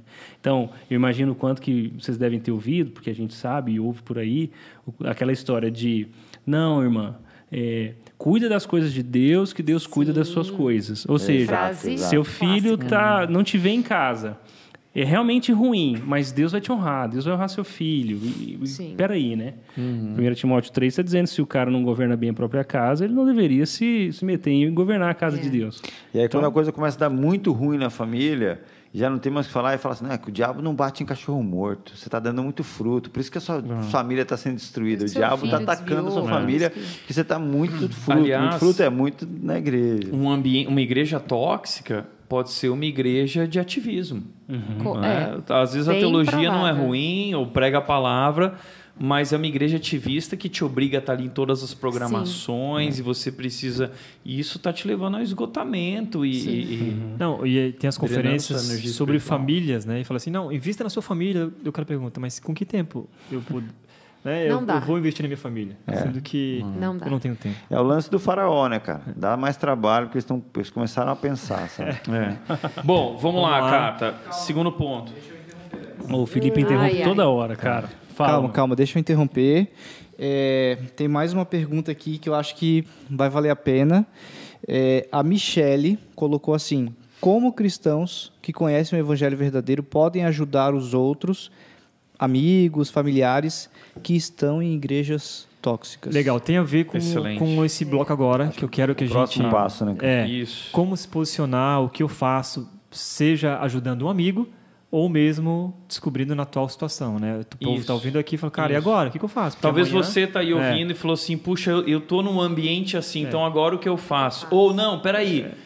Eu tenho um amigo que está no ambiente. Até porque, assim, né? Domingo tem culto, galera. É. Ou amanhã. Domingo é, alguém vai para igreja. sexta. Ou amanhã, agora tá tendo, amanhã, né? É, é. Agora acabou de sair do culto. Amanhã, sexta, sábado, domingo tem culto. É verdade. Três uhum. cultos. Uhum. O que é. fazer? E é. aí? Para o... vocês, né, que viveram essa experiência de como que foi para vocês é. isso? O que vocês fizeram? Cara, assim, eu vou contar um pouco do, do uh, brevemente como Deus falou comigo e a melhor maneira de eu achar que eu poderia ajudar as pessoas. Porque eu estava inserido. E foi, no, foi sobre João Batista, sabe? O texto descreve João Batista como a, a voz do que clama no deserto. Acredito que João Batista era herdeiro do sacerdócio ali, filho de Ananias e tal. Eu imagino, né? Vou romantizar aqui, mas João Batista em algum momento chegou lá e falou: Cara, tem nada aqui nesse lugar. E ele era a voz de alguém que estava clamando no deserto. Então, João Batista, aonde ele vivia, o que ele vestia, o que ele comia, era uma denúncia e era. É, e aí o que Deus falou comigo, olha, Gustavo, porque é, chegou um momento em que eu tinha uma mensagem, sabe? Eu já falava, eu já tentava instruir, eu tentava ajudar as pessoas ensinando e tal, mas Deus falou comigo, falou, olha, você tem uma mensagem, mas você não é a mensagem. Okay. E eu vejo que João Batista ele não tinha uma mensagem, ele, ele era a personificação da mensagem.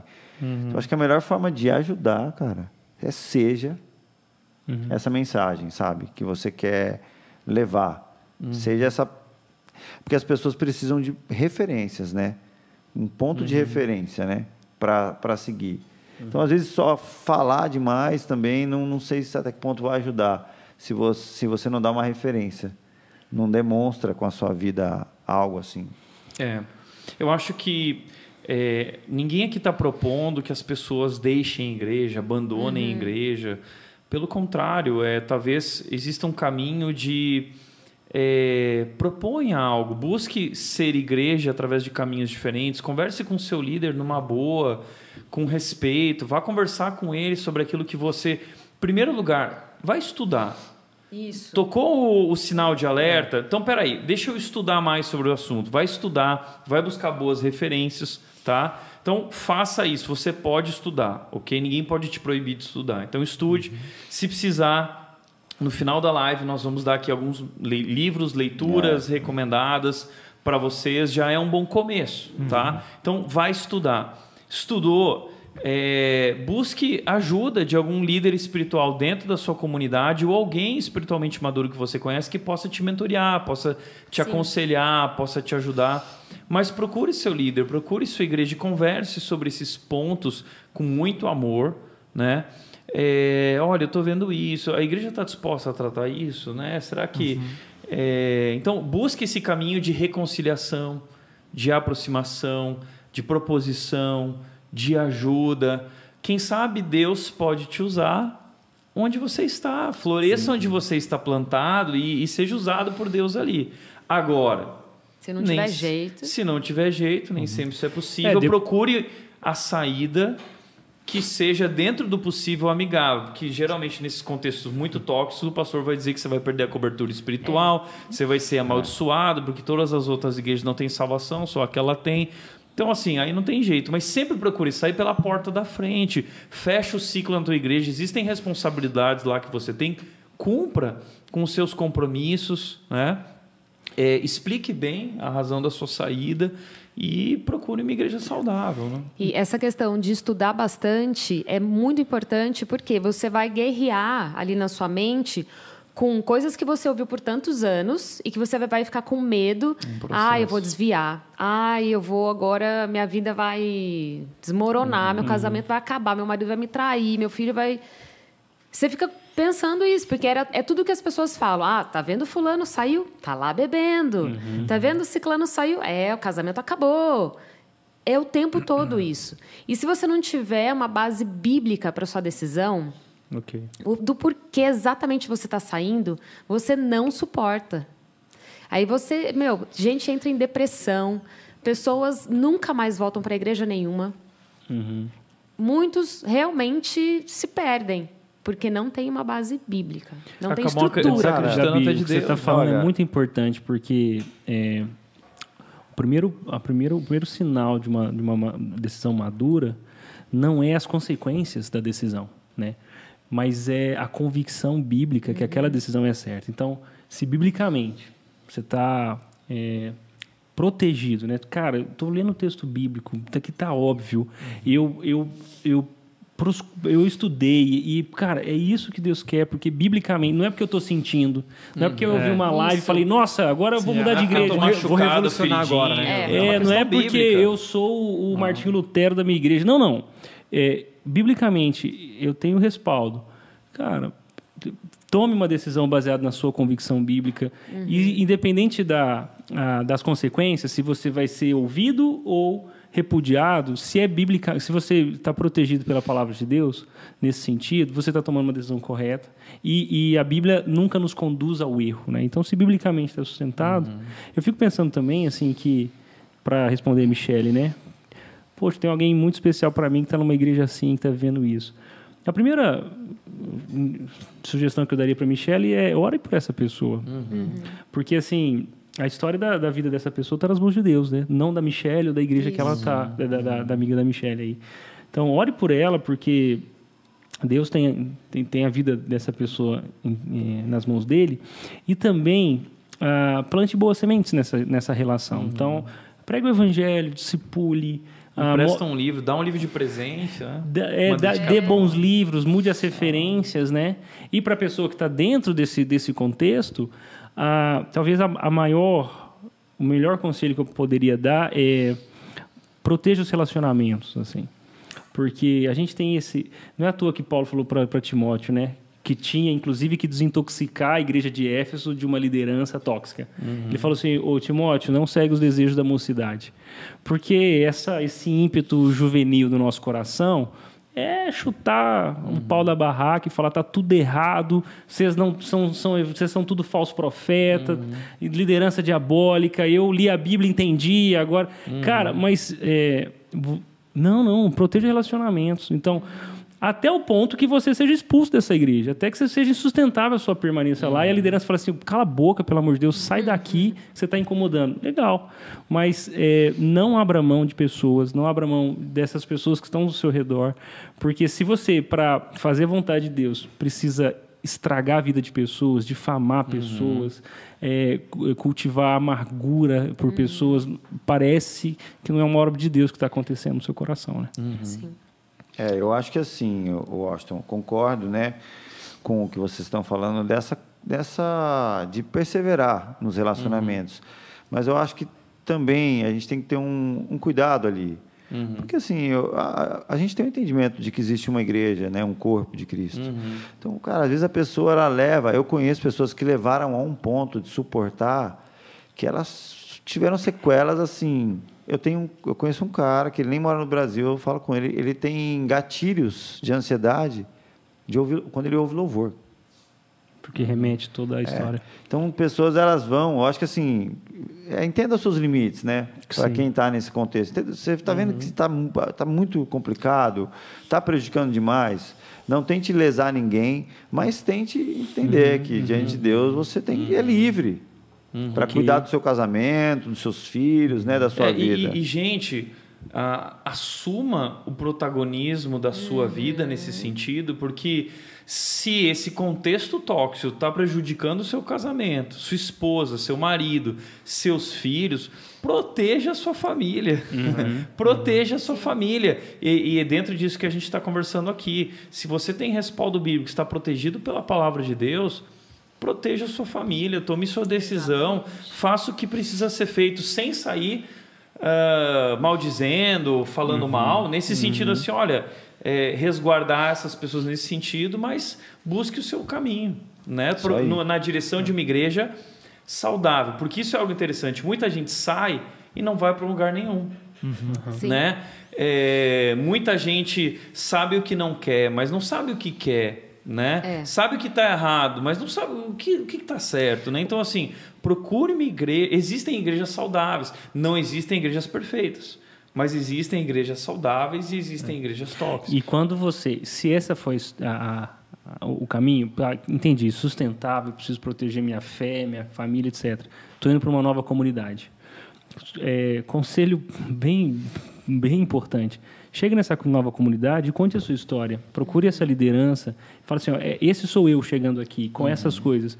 Porque se no outro lugar onde você uhum. estava não existia a confiança bíblica para que as coisas fossem divididas e tratadas corretamente, se esse lugar novo que você entendeu que é um lugar bíblico e saudável, deixe as pessoas cuidarem de você. Porque o que vai acontecer na vida dessas pessoas, a gente tem experimentado isso aqui na rede, é uma revolução assim ah, de proporções, é, sei lá, imensuráveis. Porque quando a gente começa a trocar fundamentos, a gente não está falando de um evangelho fundamentado e uma casa mal construída. A gente está falando de um fundamento que não era o evangelho. Então talvez você vai descobrir que nunca conheceu Jesus Exatamente. de verdade. Você vai ler a Bíblia e falar assim: eu nunca li esse texto. É. E, e, e, assim, prepare-se, porque navegar com Jesus é, é meio louco mesmo. Jesus é. transforma a nossa vida de uma maneira que a gente nem entendia que precisava de transformação. Não, é muito louco, porque quando a gente parece que é um véu que sai, é a pílula mesmo. As escamas, né? As escamas. Você fala assim, gente, mas... porque daí eu comecei a, a, a ler, tipo, Mateus, os, evangé... os evangelhos. Eu falava, gente, tava tudo aqui. E onde que eu tava esses anos todos que eu não li isso? Eu li, só que eu não via. Exatamente. É muito louco, parece que você está se convertendo de novo. É isso, é. essa palavra é, importante. Louco. Muita gente cita isso, né? Agora parece que eu estou me convertendo, né? E é. conhecendo. É, diante disso aí, né? o Everaldo Júnior, ele perguntou aqui: vocês acreditam que igrejas tóxicas podem ter machucado pessoas não cristãs que chegam na igreja pela primeira vez e e, Com certeza. Sim. Muita gente, e, inclusive assim, Uh, pessoas que têm contato às vezes de maneira superficial com essas igrejas pela televisão, né? Porque uhum. muitas dessas igrejas tóxicas são as igrejas que dominam canais de televisão e, uhum. e são igrejas rádio, né? rádio e, e eles têm um grande alcance, né? Uhum. E, e muitas vezes a, a, esposa foi lá e, e, e, deu a chave do carro e o marido né, ficou naquela. É. Então assim, é, muita gente me mandou mensagem falando assim ah, mas para que apontar o erro das igrejas? Isso não ajuda o evangelho. Pelo contrário.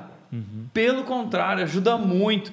Porque o que, uma das coisas que mais aconteceu durante essa série foram não cristãos vindo para a rede porque finalmente Encontraram uma lugar. igreja teve a, a, coragem de falar a verdade a respeito de si mesma e, e, do seu meio.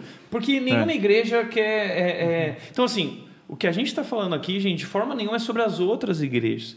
Desde o começo dessa série foi sobre nós. Uhum, uhum. Nós estamos usando esses temas para avaliar a nossa liderança. Eu estou avaliando a minha liderança como pastor, uhum. né? A nossa liderança como igreja. A gente está olhando para tudo que nós estamos vivendo e o tempo olhando, olhando para olhando a palavra e falando assim: nós estamos alinhados com a palavra de Deus, estamos uhum. vivendo de acordo com a palavra de Deus e os princípios de Deus.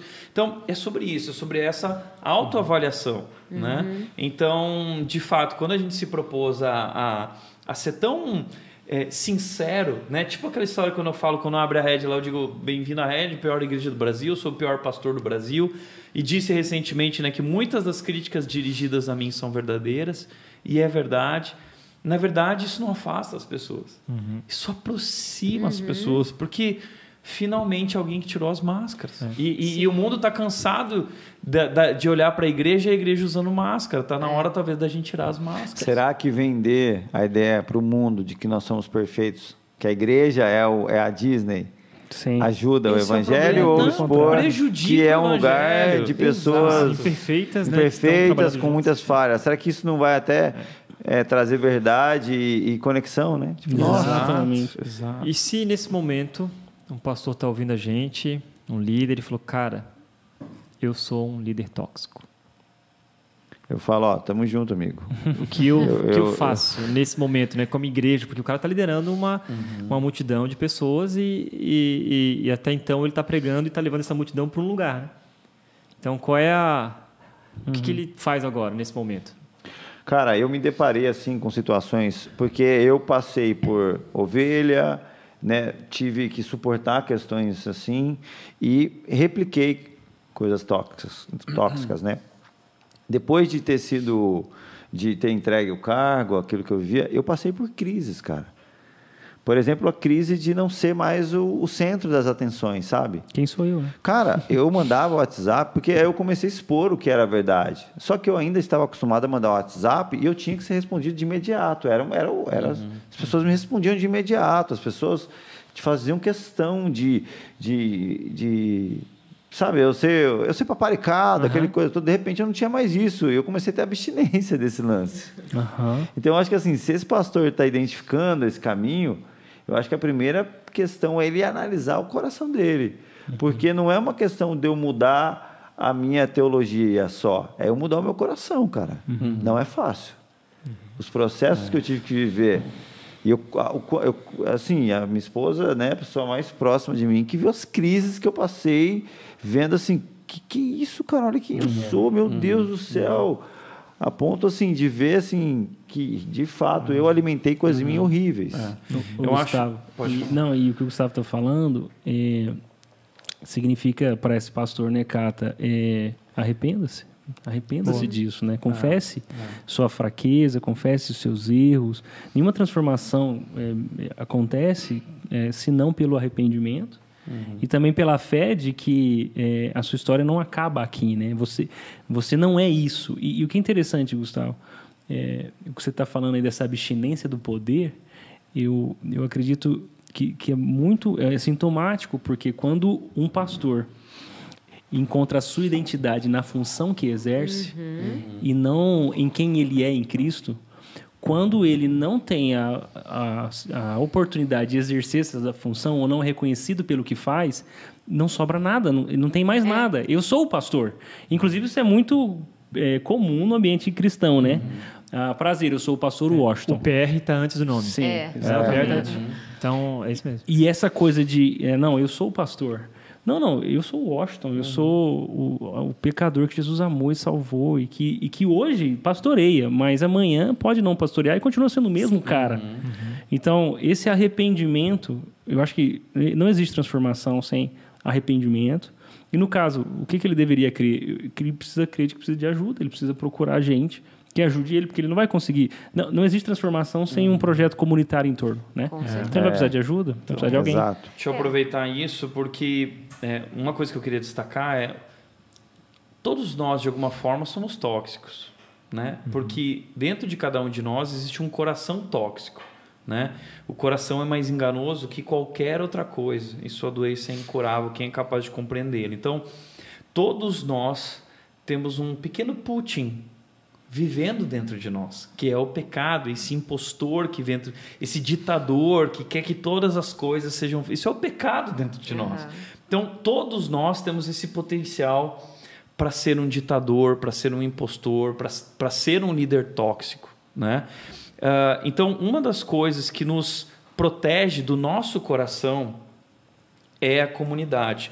E é a liderança compartilhada. Por isso a liderança bíblica é uma liderança compartilhada. Plural. É uma liderança plural, é uma liderança que presta contas, é uma liderança. Então, uma das decisões que nós tomamos aqui na rede desde o começo é: o Tiago não manda na rede. O Tiago não é o dono da rede. Né? É, eu presto contas para a diretoria, eu presto contas para o presbitério, eu, eu presto contas para o conselho fiscal, eu presto contas para o comitê, eu presto contas. É, existe um grande corpo de pessoas, né? E eu acho que o pastor ele tem que perder. Uhum. O pastor não tem que ganhar, assim, é, é o que o pastor falou, tem que. Não, não existe isso. É, é, é na multidão de conselheiros que há sabedoria, e eu acredito que Deus através dos líderes, ele, ele, evidencia aquilo que é a vontade dele. Então, eu aprendi a ouvir. Não é fácil. Às vezes a gente vai para uma reunião aqui com o Washington, o A gente briga, a gente briga muito. E outros pastores, a gente, a gente briga. briga, briga, briga né? E o Cata, tudo. e eu vou falar, é, gente, briga. agora é a hora da polêmica. É. O Cata, quando ele vem com uma ideia e a nossa equipe não aceita, o Cata fala assim: vocês não entenderam a proposta. vocês não entenderam a proposta. É, tá? é verdade. Mas assim, eu também, muitas vezes, quando eu vou com uma os proposta. Os caras não entendem as minhas propostas. É, é, é. quando eu vou com uma proposta e eles não aceitam, eu também fico mordido às vezes, né? Mas assim, eu percebo que Deus se manifesta ali e essa é uma forma de me proteger, uhum, né? Porque desde o começo que a gente começou a rede, eu desconfiei de mim. Desconfie de você, desconfie do seu coração e a melhor maneira de garantir que as coisas não são não estão sendo feitas por causa de uma de um desejo tóxico seu, narcisista, pessoal, é de que você está compartilhando isso com outros líderes maduros. Uma Sim. liderança compartilhada com pastores maduros, não gente que você pode manipular, né? Uhum. Então, assim, esses caras aqui, se algum dia eu vier com alguma coisa muito louca que tá fora da palavra, na hora esses caras vão falar assim, Tiago, acabou. Diretoria vai chamar Tiago, acabou, cara. Por quê? É, então, assim, precisa de gente assim, né? Uhum. Inclusive, muitas vezes, quando eu perco um pouco a linha, eles chegam, Thiago, seguro agora. Não, aí passou. É, você está né? emocionado. Você é, tá emocionado. a gente confessa que não é fácil. mas a gente está tentando. É por isso que a gente tem tantos pastores, né? Precisa é. de muita gente em torno do Thiago. Isso, porque de vez em quando um chega, outro chega.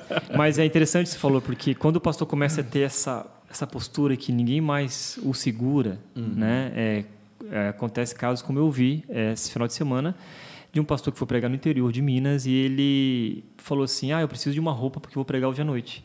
E o pastor, muito é, humilde daquela igreja que o chamou, né? Que bancou passagem de avião, hotel, com todo cuidado e esforço que a igreja fez. Falou, não, tudo bem, vou te levar então no local, no shopping, para comprar roupa. Ele falou, beleza. Foi lá, comprou, é, achou um agasalho da Adidas, uma roupa para ele pregar à noite, falou: beleza, pastor, é isso aqui que eu vou, vou usar, é isso que eu quero. Você pode pagar para mim, por favor? Daí o pastor, muito humilde, falou: hã? Como assim? é, é, porque essa aqui é a roupa que eu escolhi para usar e tal. Daí ele, tá, ele pegou o cara, foi lá e pagou, entende? E, e aí eu fiquei pensando assim, cara, é, pastor de uma igreja batista, tradicional, uma teologia que você olha Boa, razoável, né? razoável, você olha assim pela, sei lá, pela internet ou coisa do tipo, mas casos que acontece isso no interior do Brasil, uhum. né, e que e simplesmente ninguém fala, entendeu? Caramba. Mas é porque é, esses líderes estão no poder e todo mundo está assinando embaixo. Né, o que eles estão fazendo. Como esse pastor que é humilde, não conseguiu se proteger, ele conseguiu, ele ficou sem chão, né? E falou, uhum. cara, paguei. Entendeu? Uhum. É, é Enfim, é, é e agora, simples. deixa eu ir para o final, por favor. Vamos, vamos tentar finalizar é, agora. Com uma pergunta. Que igreja, então, devo procurar, né? Sim. Cara, é, posso falar um ponto que eu acho que é importante? Antes da, igreja, antes da pessoa sair para procurar uma igreja, pode, dá uma dica para a galera, pode. porque o que acontece? A pessoa que está num ambiente abusivo é como a gente ouve muito falar de relacionamentos abusivos, né? O cara que é abusivo e namora a menina. O que, que o cara faz? Proíbe essa menina de ter amigos, né? Proíbe ela de até mesmo ter. É, ela, ela, ele faz ela cortar os vínculos com a família, porque assim ele consegue controlar ela. Uhum. E a igreja tóxica, abusiva, faz o mesmo. Uhum. Então, essa pessoa que está lá, ela tomou a pílula vermelhinha, ela falou: Cara, não dá, esse lugar é mau, não quero mais ficar aqui. Vou dar um exemplo do caso a pessoa opte em sair, né? Não estou aqui uhum. incentivando o êxodo aí. Mas, o que acontece? A pessoa falou, cara, preciso sair. Essa pessoa, normalmente, 99,9% dos casos, ela está extremamente fragilizada ela não tem com quem falar, ela não tem apoio emocional, ela não tem amigos, até mesmo os pais, os irmãos, muitas vezes estão distantes. A igreja são, proíbe qualquer são, pessoa de ter contato. São né? aquelas pessoas que ela já brigou, é. porque às vezes a família cobra, Exato. pô, você não vai vir no, no, aniversário e tal. Ela já brigou com a ela família. Já perdeu a família, né? Que, é, que Deus vai honrar ela, porque ela está indo no, no, no ministério, na escala, não sei o quê. Então ela cortou os vínculos. Então agora ela está totalmente fragilizada. Uhum. Esse é um ponto muito sério. Então, eu acho que um passo é essa pessoa aos poucos, com muita humildade, reatar os vínculos, sabe? Uhum. Principalmente com pais, excelente, se for o caso, excelente. com a família, porque ela vai precisar de muito apoio emocional. Uhum. uhum. Porque esse é, um, é uma das questões que acontece no dia em que ela optar em deixar um ambiente tóxico, ela vai ser cancelada. É. Os amigos que ela achava que ela tinha, ela vai ver que é, inclusive, Cara. a própria igreja proíbe dos outros membros falarem com ela, né? Sim. É, exato. Você está proibido de falar porque essa pessoa não pertence mais a nossa. É. Né? Foi rebelde, né? Então não converse mais Você vai se contaminar se você é, falar com ele e tal. O que você está falando, então, Gustavo, é, que, é o que você viu é, é que essa pessoa que por muito tempo lutou pela igreja dela, quando entendeu que era um lugar tóxico, está dizendo ah, vou sair, mas aí não tem nem mais a família. Se tiver um caso assim, tipo, aí a mãe vai falar, ah, mas agora você está saindo é. de lá, eu falei. Ou às vezes a pessoa fica envergonhada, cara. Uhum. Ela até envergonhada de chegar para a mãe e falar, mãe, o lugar lá é. Não vou no culto me feriu hoje. e tal, uhum. né? Sim. Entendi. Bom, então uma nota verdadeira. Isso. Né? Como que a gente conhece uma igreja? Não existem igrejas perfeitas, mas uhum. existem uhum. igrejas saudáveis. Né? Quais são as marcas Quais são as nove marcas de, de é, uma igreja, igreja saudável? Devo, é, porque eu acho que essa pergunta é cara, então beleza, já entendi, beleza. agora qual igreja eu vou procurar? Uhum. Né? No meu bairro, na minha cidade? Porque é difícil, né, cara? É bem difícil.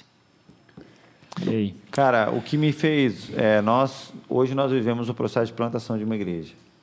E o que me levou a fazer isso? Pô, o que me levou eu, Gustavo, não queria, cara, fazer isso, a plantar uma igreja numa cidade que tem tantas igrejas. Pessoas que me procuravam e falavam, cara, me ajuda, me indica uma igreja para eu frequentar, e eu uhum. não sabia o que falar. Uhum. Uhum.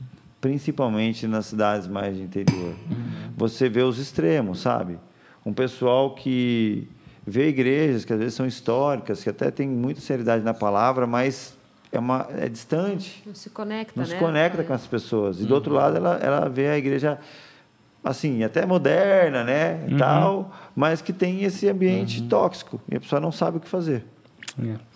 Eu diria, eu acho que a primeira e principal marca é, da qual todas as outras saem, né, é, é uma igreja que, que prega o evangelho, né? Sim.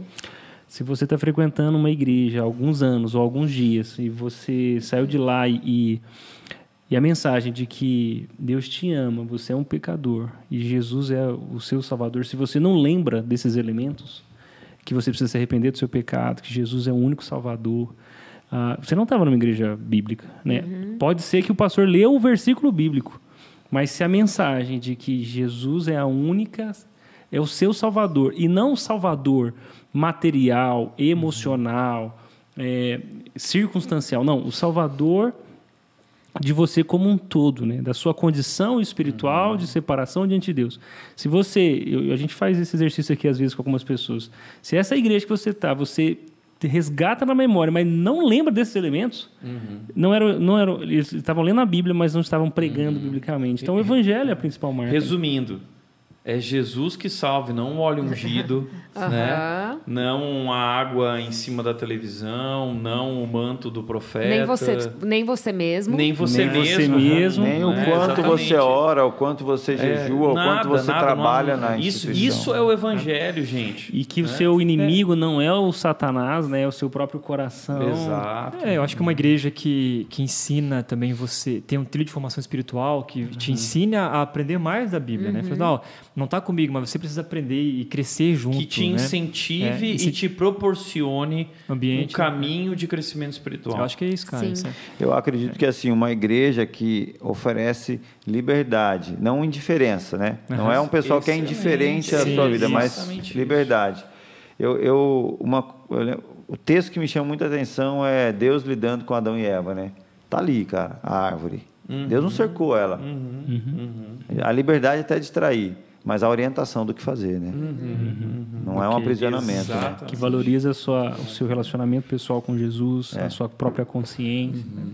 É, é, é, é, assim, aquele lance, né? Procure uma igreja que prega a palavra, né? E uhum. quando a gente diz palavra no sentido de evangelho, né? De, de acordo com o evangelho, mas uma igreja também amorosa, uma igreja que que é, você percebe que há saúde nos relacionamentos, uhum. são relacionamentos saudáveis, porque todo o nosso estudo bíblico desemboca em amor e serviço. Uhum. Né?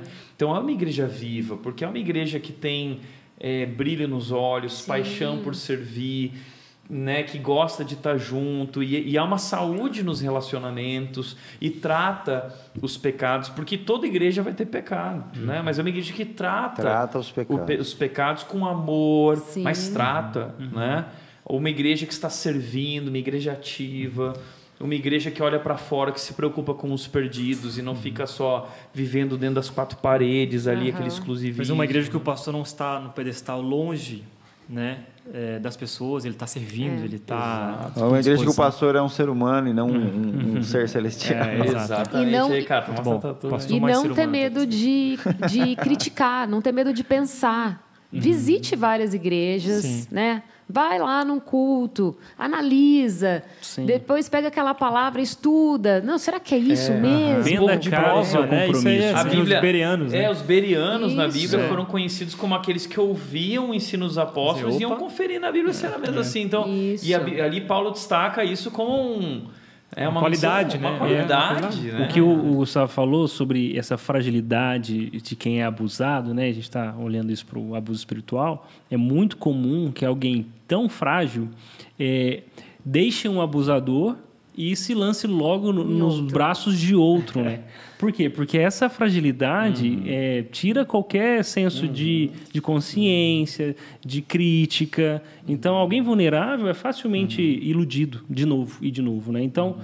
é, bom, é, escolha uma igreja e demore o tempo que for necessário para ter certeza. É, mas aí interessante, dentro do que você falou, existe Efésios 4, que vai dizer que o papel da liderança é conduzir o povo à maturidade na fé, no conhecimento de Cristo, para que possam desempenhar seu papel e sua obra, todos juntos na mesma função, para que, Efésios 4, se não me engano, 14, não sejamos mais Menino. levados como uhum. crianças por todo tipo de vento de doutrina e onda, mas possamos agora, como homens, compreender. Então, assim, é, é uma igreja que vai te oferecer, proporcionar crescimento, maturidade e uma liderança que se preocupa com isso. Estamos preocupados com a sua maturidade, seu crescimento na fé. Essa é a nossa missão como líderes. Uhum. Né? E se os líderes Boa. não enxergam essa missão, cuidado, olhe para a liderança dessa igreja. Se é uma liderança que tem caráter. Né? O pessoal às vezes tem medo de, de falar assim: não, eu quero ser uma pessoa madura na fé. É isso nesse, nesse contexto pode soar, a galera acredita que é arrogância, sabe? Então, eu entendo que maturidade tem a ver com autonomia, né? Uhum. Meu filho de três anos, ele precisa de ajuda para um monte de coisa. Mas se ele continuar precisando das mesmas ajudas quando ele tiver 15, Alguma coisa tá errada, isso é anormal. É. Então, assim, é. um cristão que não amadurece é anormal. É. O processo natural é, é amadurecimento. É, e não é autonomia no sentido de não depender de ninguém, porque na vida cristã existe essa interdependência, sim, né? Nós dependemos uns dos sim, outros sim. como corpo mas é uma autonomia no sentido daquilo que é a sua responsabilidade pessoal. Exato. Né? De crescimento é. espiritual, de vida com Deus. Agora, Não, tanto é que, o, o, o na, na, falando naturalmente, eu amadureci e consegui resolver as minhas questões. A ideia é que eu amadureça a ponto de conseguir também resolver questões de uhum. pessoas uhum. e cuidar de pessoas, né? Uhum. Então, essa questão do relacionamento é fundamental. Agora, assim. eu preciso, antes da gente encerrar, lembrar uma coisa. Agora, se você está eh, ouvindo aqui tá louco para sair da sua igreja porque alguma uhum. coisa aconteceu lá que você não gostou. Mas o lugar onde você está não necessariamente se enquadra nesse ambiente tóxico que nós estamos dizendo. Uhum. Sua igreja é bíblica, seu pastor está fazendo um bom trabalho. Você não gosta do jeito que ele pregou no último domingo, ou, ou sei lá, não te deixaram cantar no. Ministério de Louvor. Uhum. Ou seja, se os critérios não são legítimos, Sim. fica aí, meu querido. Cuida das, das, pessoas que Deus te confiou. Não vem para as outras igrejas, é. porque o que a gente também muito recebe é gente que oh, eu, não, eu não gostei do que fizeram Membros lá. tóxicos. Então, é, é, talvez você é um membro tóxico. Existem muitos. Se a sua talvez saída... igreja vai ser bom isso aí mesmo. É, mas se a sua saída não passar por uma conversa com o seu pastor, né, é, tá errado, já está errado. Então a gente recebe é. muitas pessoas aqui na rede que o ide... a nossa postura diante deles é volta, volta para a sua igreja Exato. e se vira Exato. lá, se resolva Resolve. lá, porque não tem motivo é. substancial nenhum para você deixar aquela é. comunidade. Né? Gente, muito bom.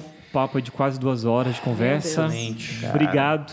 Obrigado é, pela presença de vocês. Obrigado aí, Matos, Washington, Gustavo, Gabi. Obrigada a vocês. Que Deus abençoe vocês lá nessa demais, nova etapa de vida aí, né? E obrigado por todo mundo que nos acompanhou, cara. Cerca de quase 400 pessoas full, assim, acompanhando o nosso Uau. papo. Uau. Inacreditável como eles suportaram a gente aqui nessa noite. é. É, alguma palavra final de vocês? Cara, eu tenho muita esperança na igreja.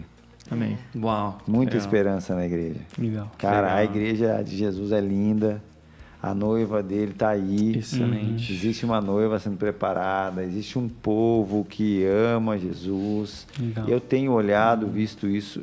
E o que nós estamos fazendo aqui, eu acho que não é causar, mas uhum. é ter esperança uhum. e cuidado com essa noiva, porque Deus está uhum. falando com muita gente. Uhum. Falo pelo Brasil. Uhum. Então eu tenho muita esperança na igreja brasileira. Aliás, aí a gente precisa encerrar bem espiritual, né?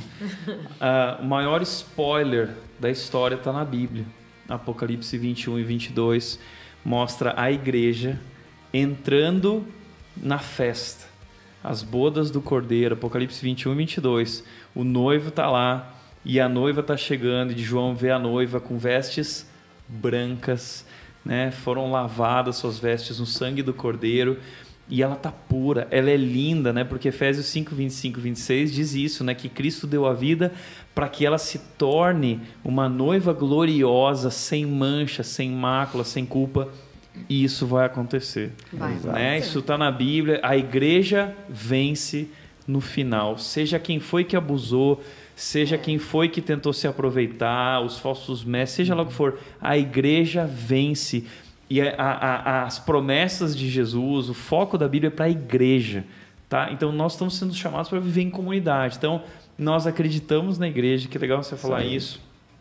E, e Vamos viver isso junto, né? É vamos construir, aí. em vez de abandonar a igreja, vamos buscar novas Sim, maneiras, exato. de acordo com a palavra, de uhum. ser igreja e fazer Amém. igreja. Amém. Amém. Gente, obrigado. Você que mandou mensagem no chat, foram muitas, cara, muitas perguntas, um negócio assim, ah. absurdo. Tiago vai responder todas depois. Vai. Gente, eu vou. Gente, seguinte, vai ter uma live que vai ser underground aí mais é. pra frente. A live tá? da live. Aí vai a ser a live, live das live. É. polêmicas. A live só com, só com convites, né? É, siga a gente nas redes sociais aí. Tem também o Red Talks no Spotify, em todas as plataformas digitais com outros assuntos. E esse também vai continuar aqui no YouTube e também nas plataformas que você escuta, né? Spotify, Google vai, Music, vai Amazon Music. Falar que tem os livros lá. Ah, é, vamos só. Indicações, vai, corre lá. Dois livros aí, escolhe dois teu aí. Ah, vai aí, cara, segue aí. Ó, gente, Deus Pródigo, tá aqui, aqui ó. Aí, Excelente livro para compreender o Evangelho. O que, que é o Evangelho? Deus Pródigo, tá? Uh, outro livro, O que estão fazendo com a igreja? Augustus Nicodemos, tá? É, vamos lá. O que mais? Espera aí, enquanto o Matos procura um Para quem está plantando igreja Na verdade, aí. Tchau. Igreja, por que me importar? Nove marcas da Igreja Saudável? Nove marcas da Igreja Saudável, do Mark Dever. O plantador de igreja, do Damien Patrick. Igreja, igreja simples, né? Igreja cara? simples está aqui também. É. Igreja é. centrada. A gente, é gente, nós vamos colocar Escreve todos baixo. os livros e materiais e links aí de estudo para vocês no link de descrição do YouTube e aí vocês vão poder ir atrás dessa, Muito bem. desse material aí. Siga a Red lá, arroba Igreja Red no YouTube, no Facebook, Instagram. Cara, vamos orar pelas pessoas, cara, talvez, vamos. que estão... E orem por nós também, né? É, Depois aí nos processos. É. Washington, você ora, cara? Eu oro. Vamos orar pelos... Então vamos. Por todos nós como igreja, né? Legal. Ore pela igreja, igreja brasileira. Vamos orar. Sim. Legal. Deus, muito obrigado. Nós queremos te louvar porque os seus planos são perfeitos ah, o seu poder é, é completo e a sua presença é percebida no meio da sua igreja, do seu povo. Amém. Nós queremos te agradecer por esse tempo juntos aqui e o que representa também essa live para nossas vidas, para as pessoas que nos acompanharam até aqui. A certeza de que o Senhor ama a sua igreja, de que Cristo é o Salvador dela.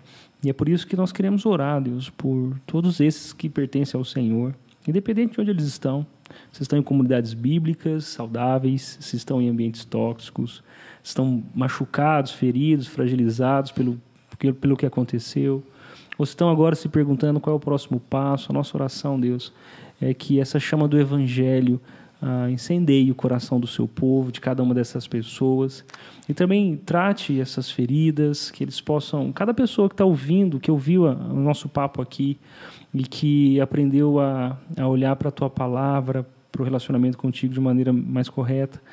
Deus, que essas pessoas encontrem alívio, remédio, cura e também uma comunidade, também pessoas que cuidarão delas, que, os que ajudarão elas a crescerem espiritualmente.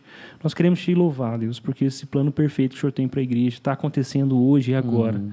E nós estamos animados para esse grande dia onde a sua igreja, a noiva de Cristo, vai se encontrar com o seu noivo. Uhum. Nós podemos cele poderemos celebrar para sempre esse seu eterno amor que nos alcançou e que nos redimiu. Obrigado por isso, Pai. Essa é a nossa oração. Amém. Amém. Amém. Amém. Valeu, pessoal. Uh! Tchau. Até a próxima.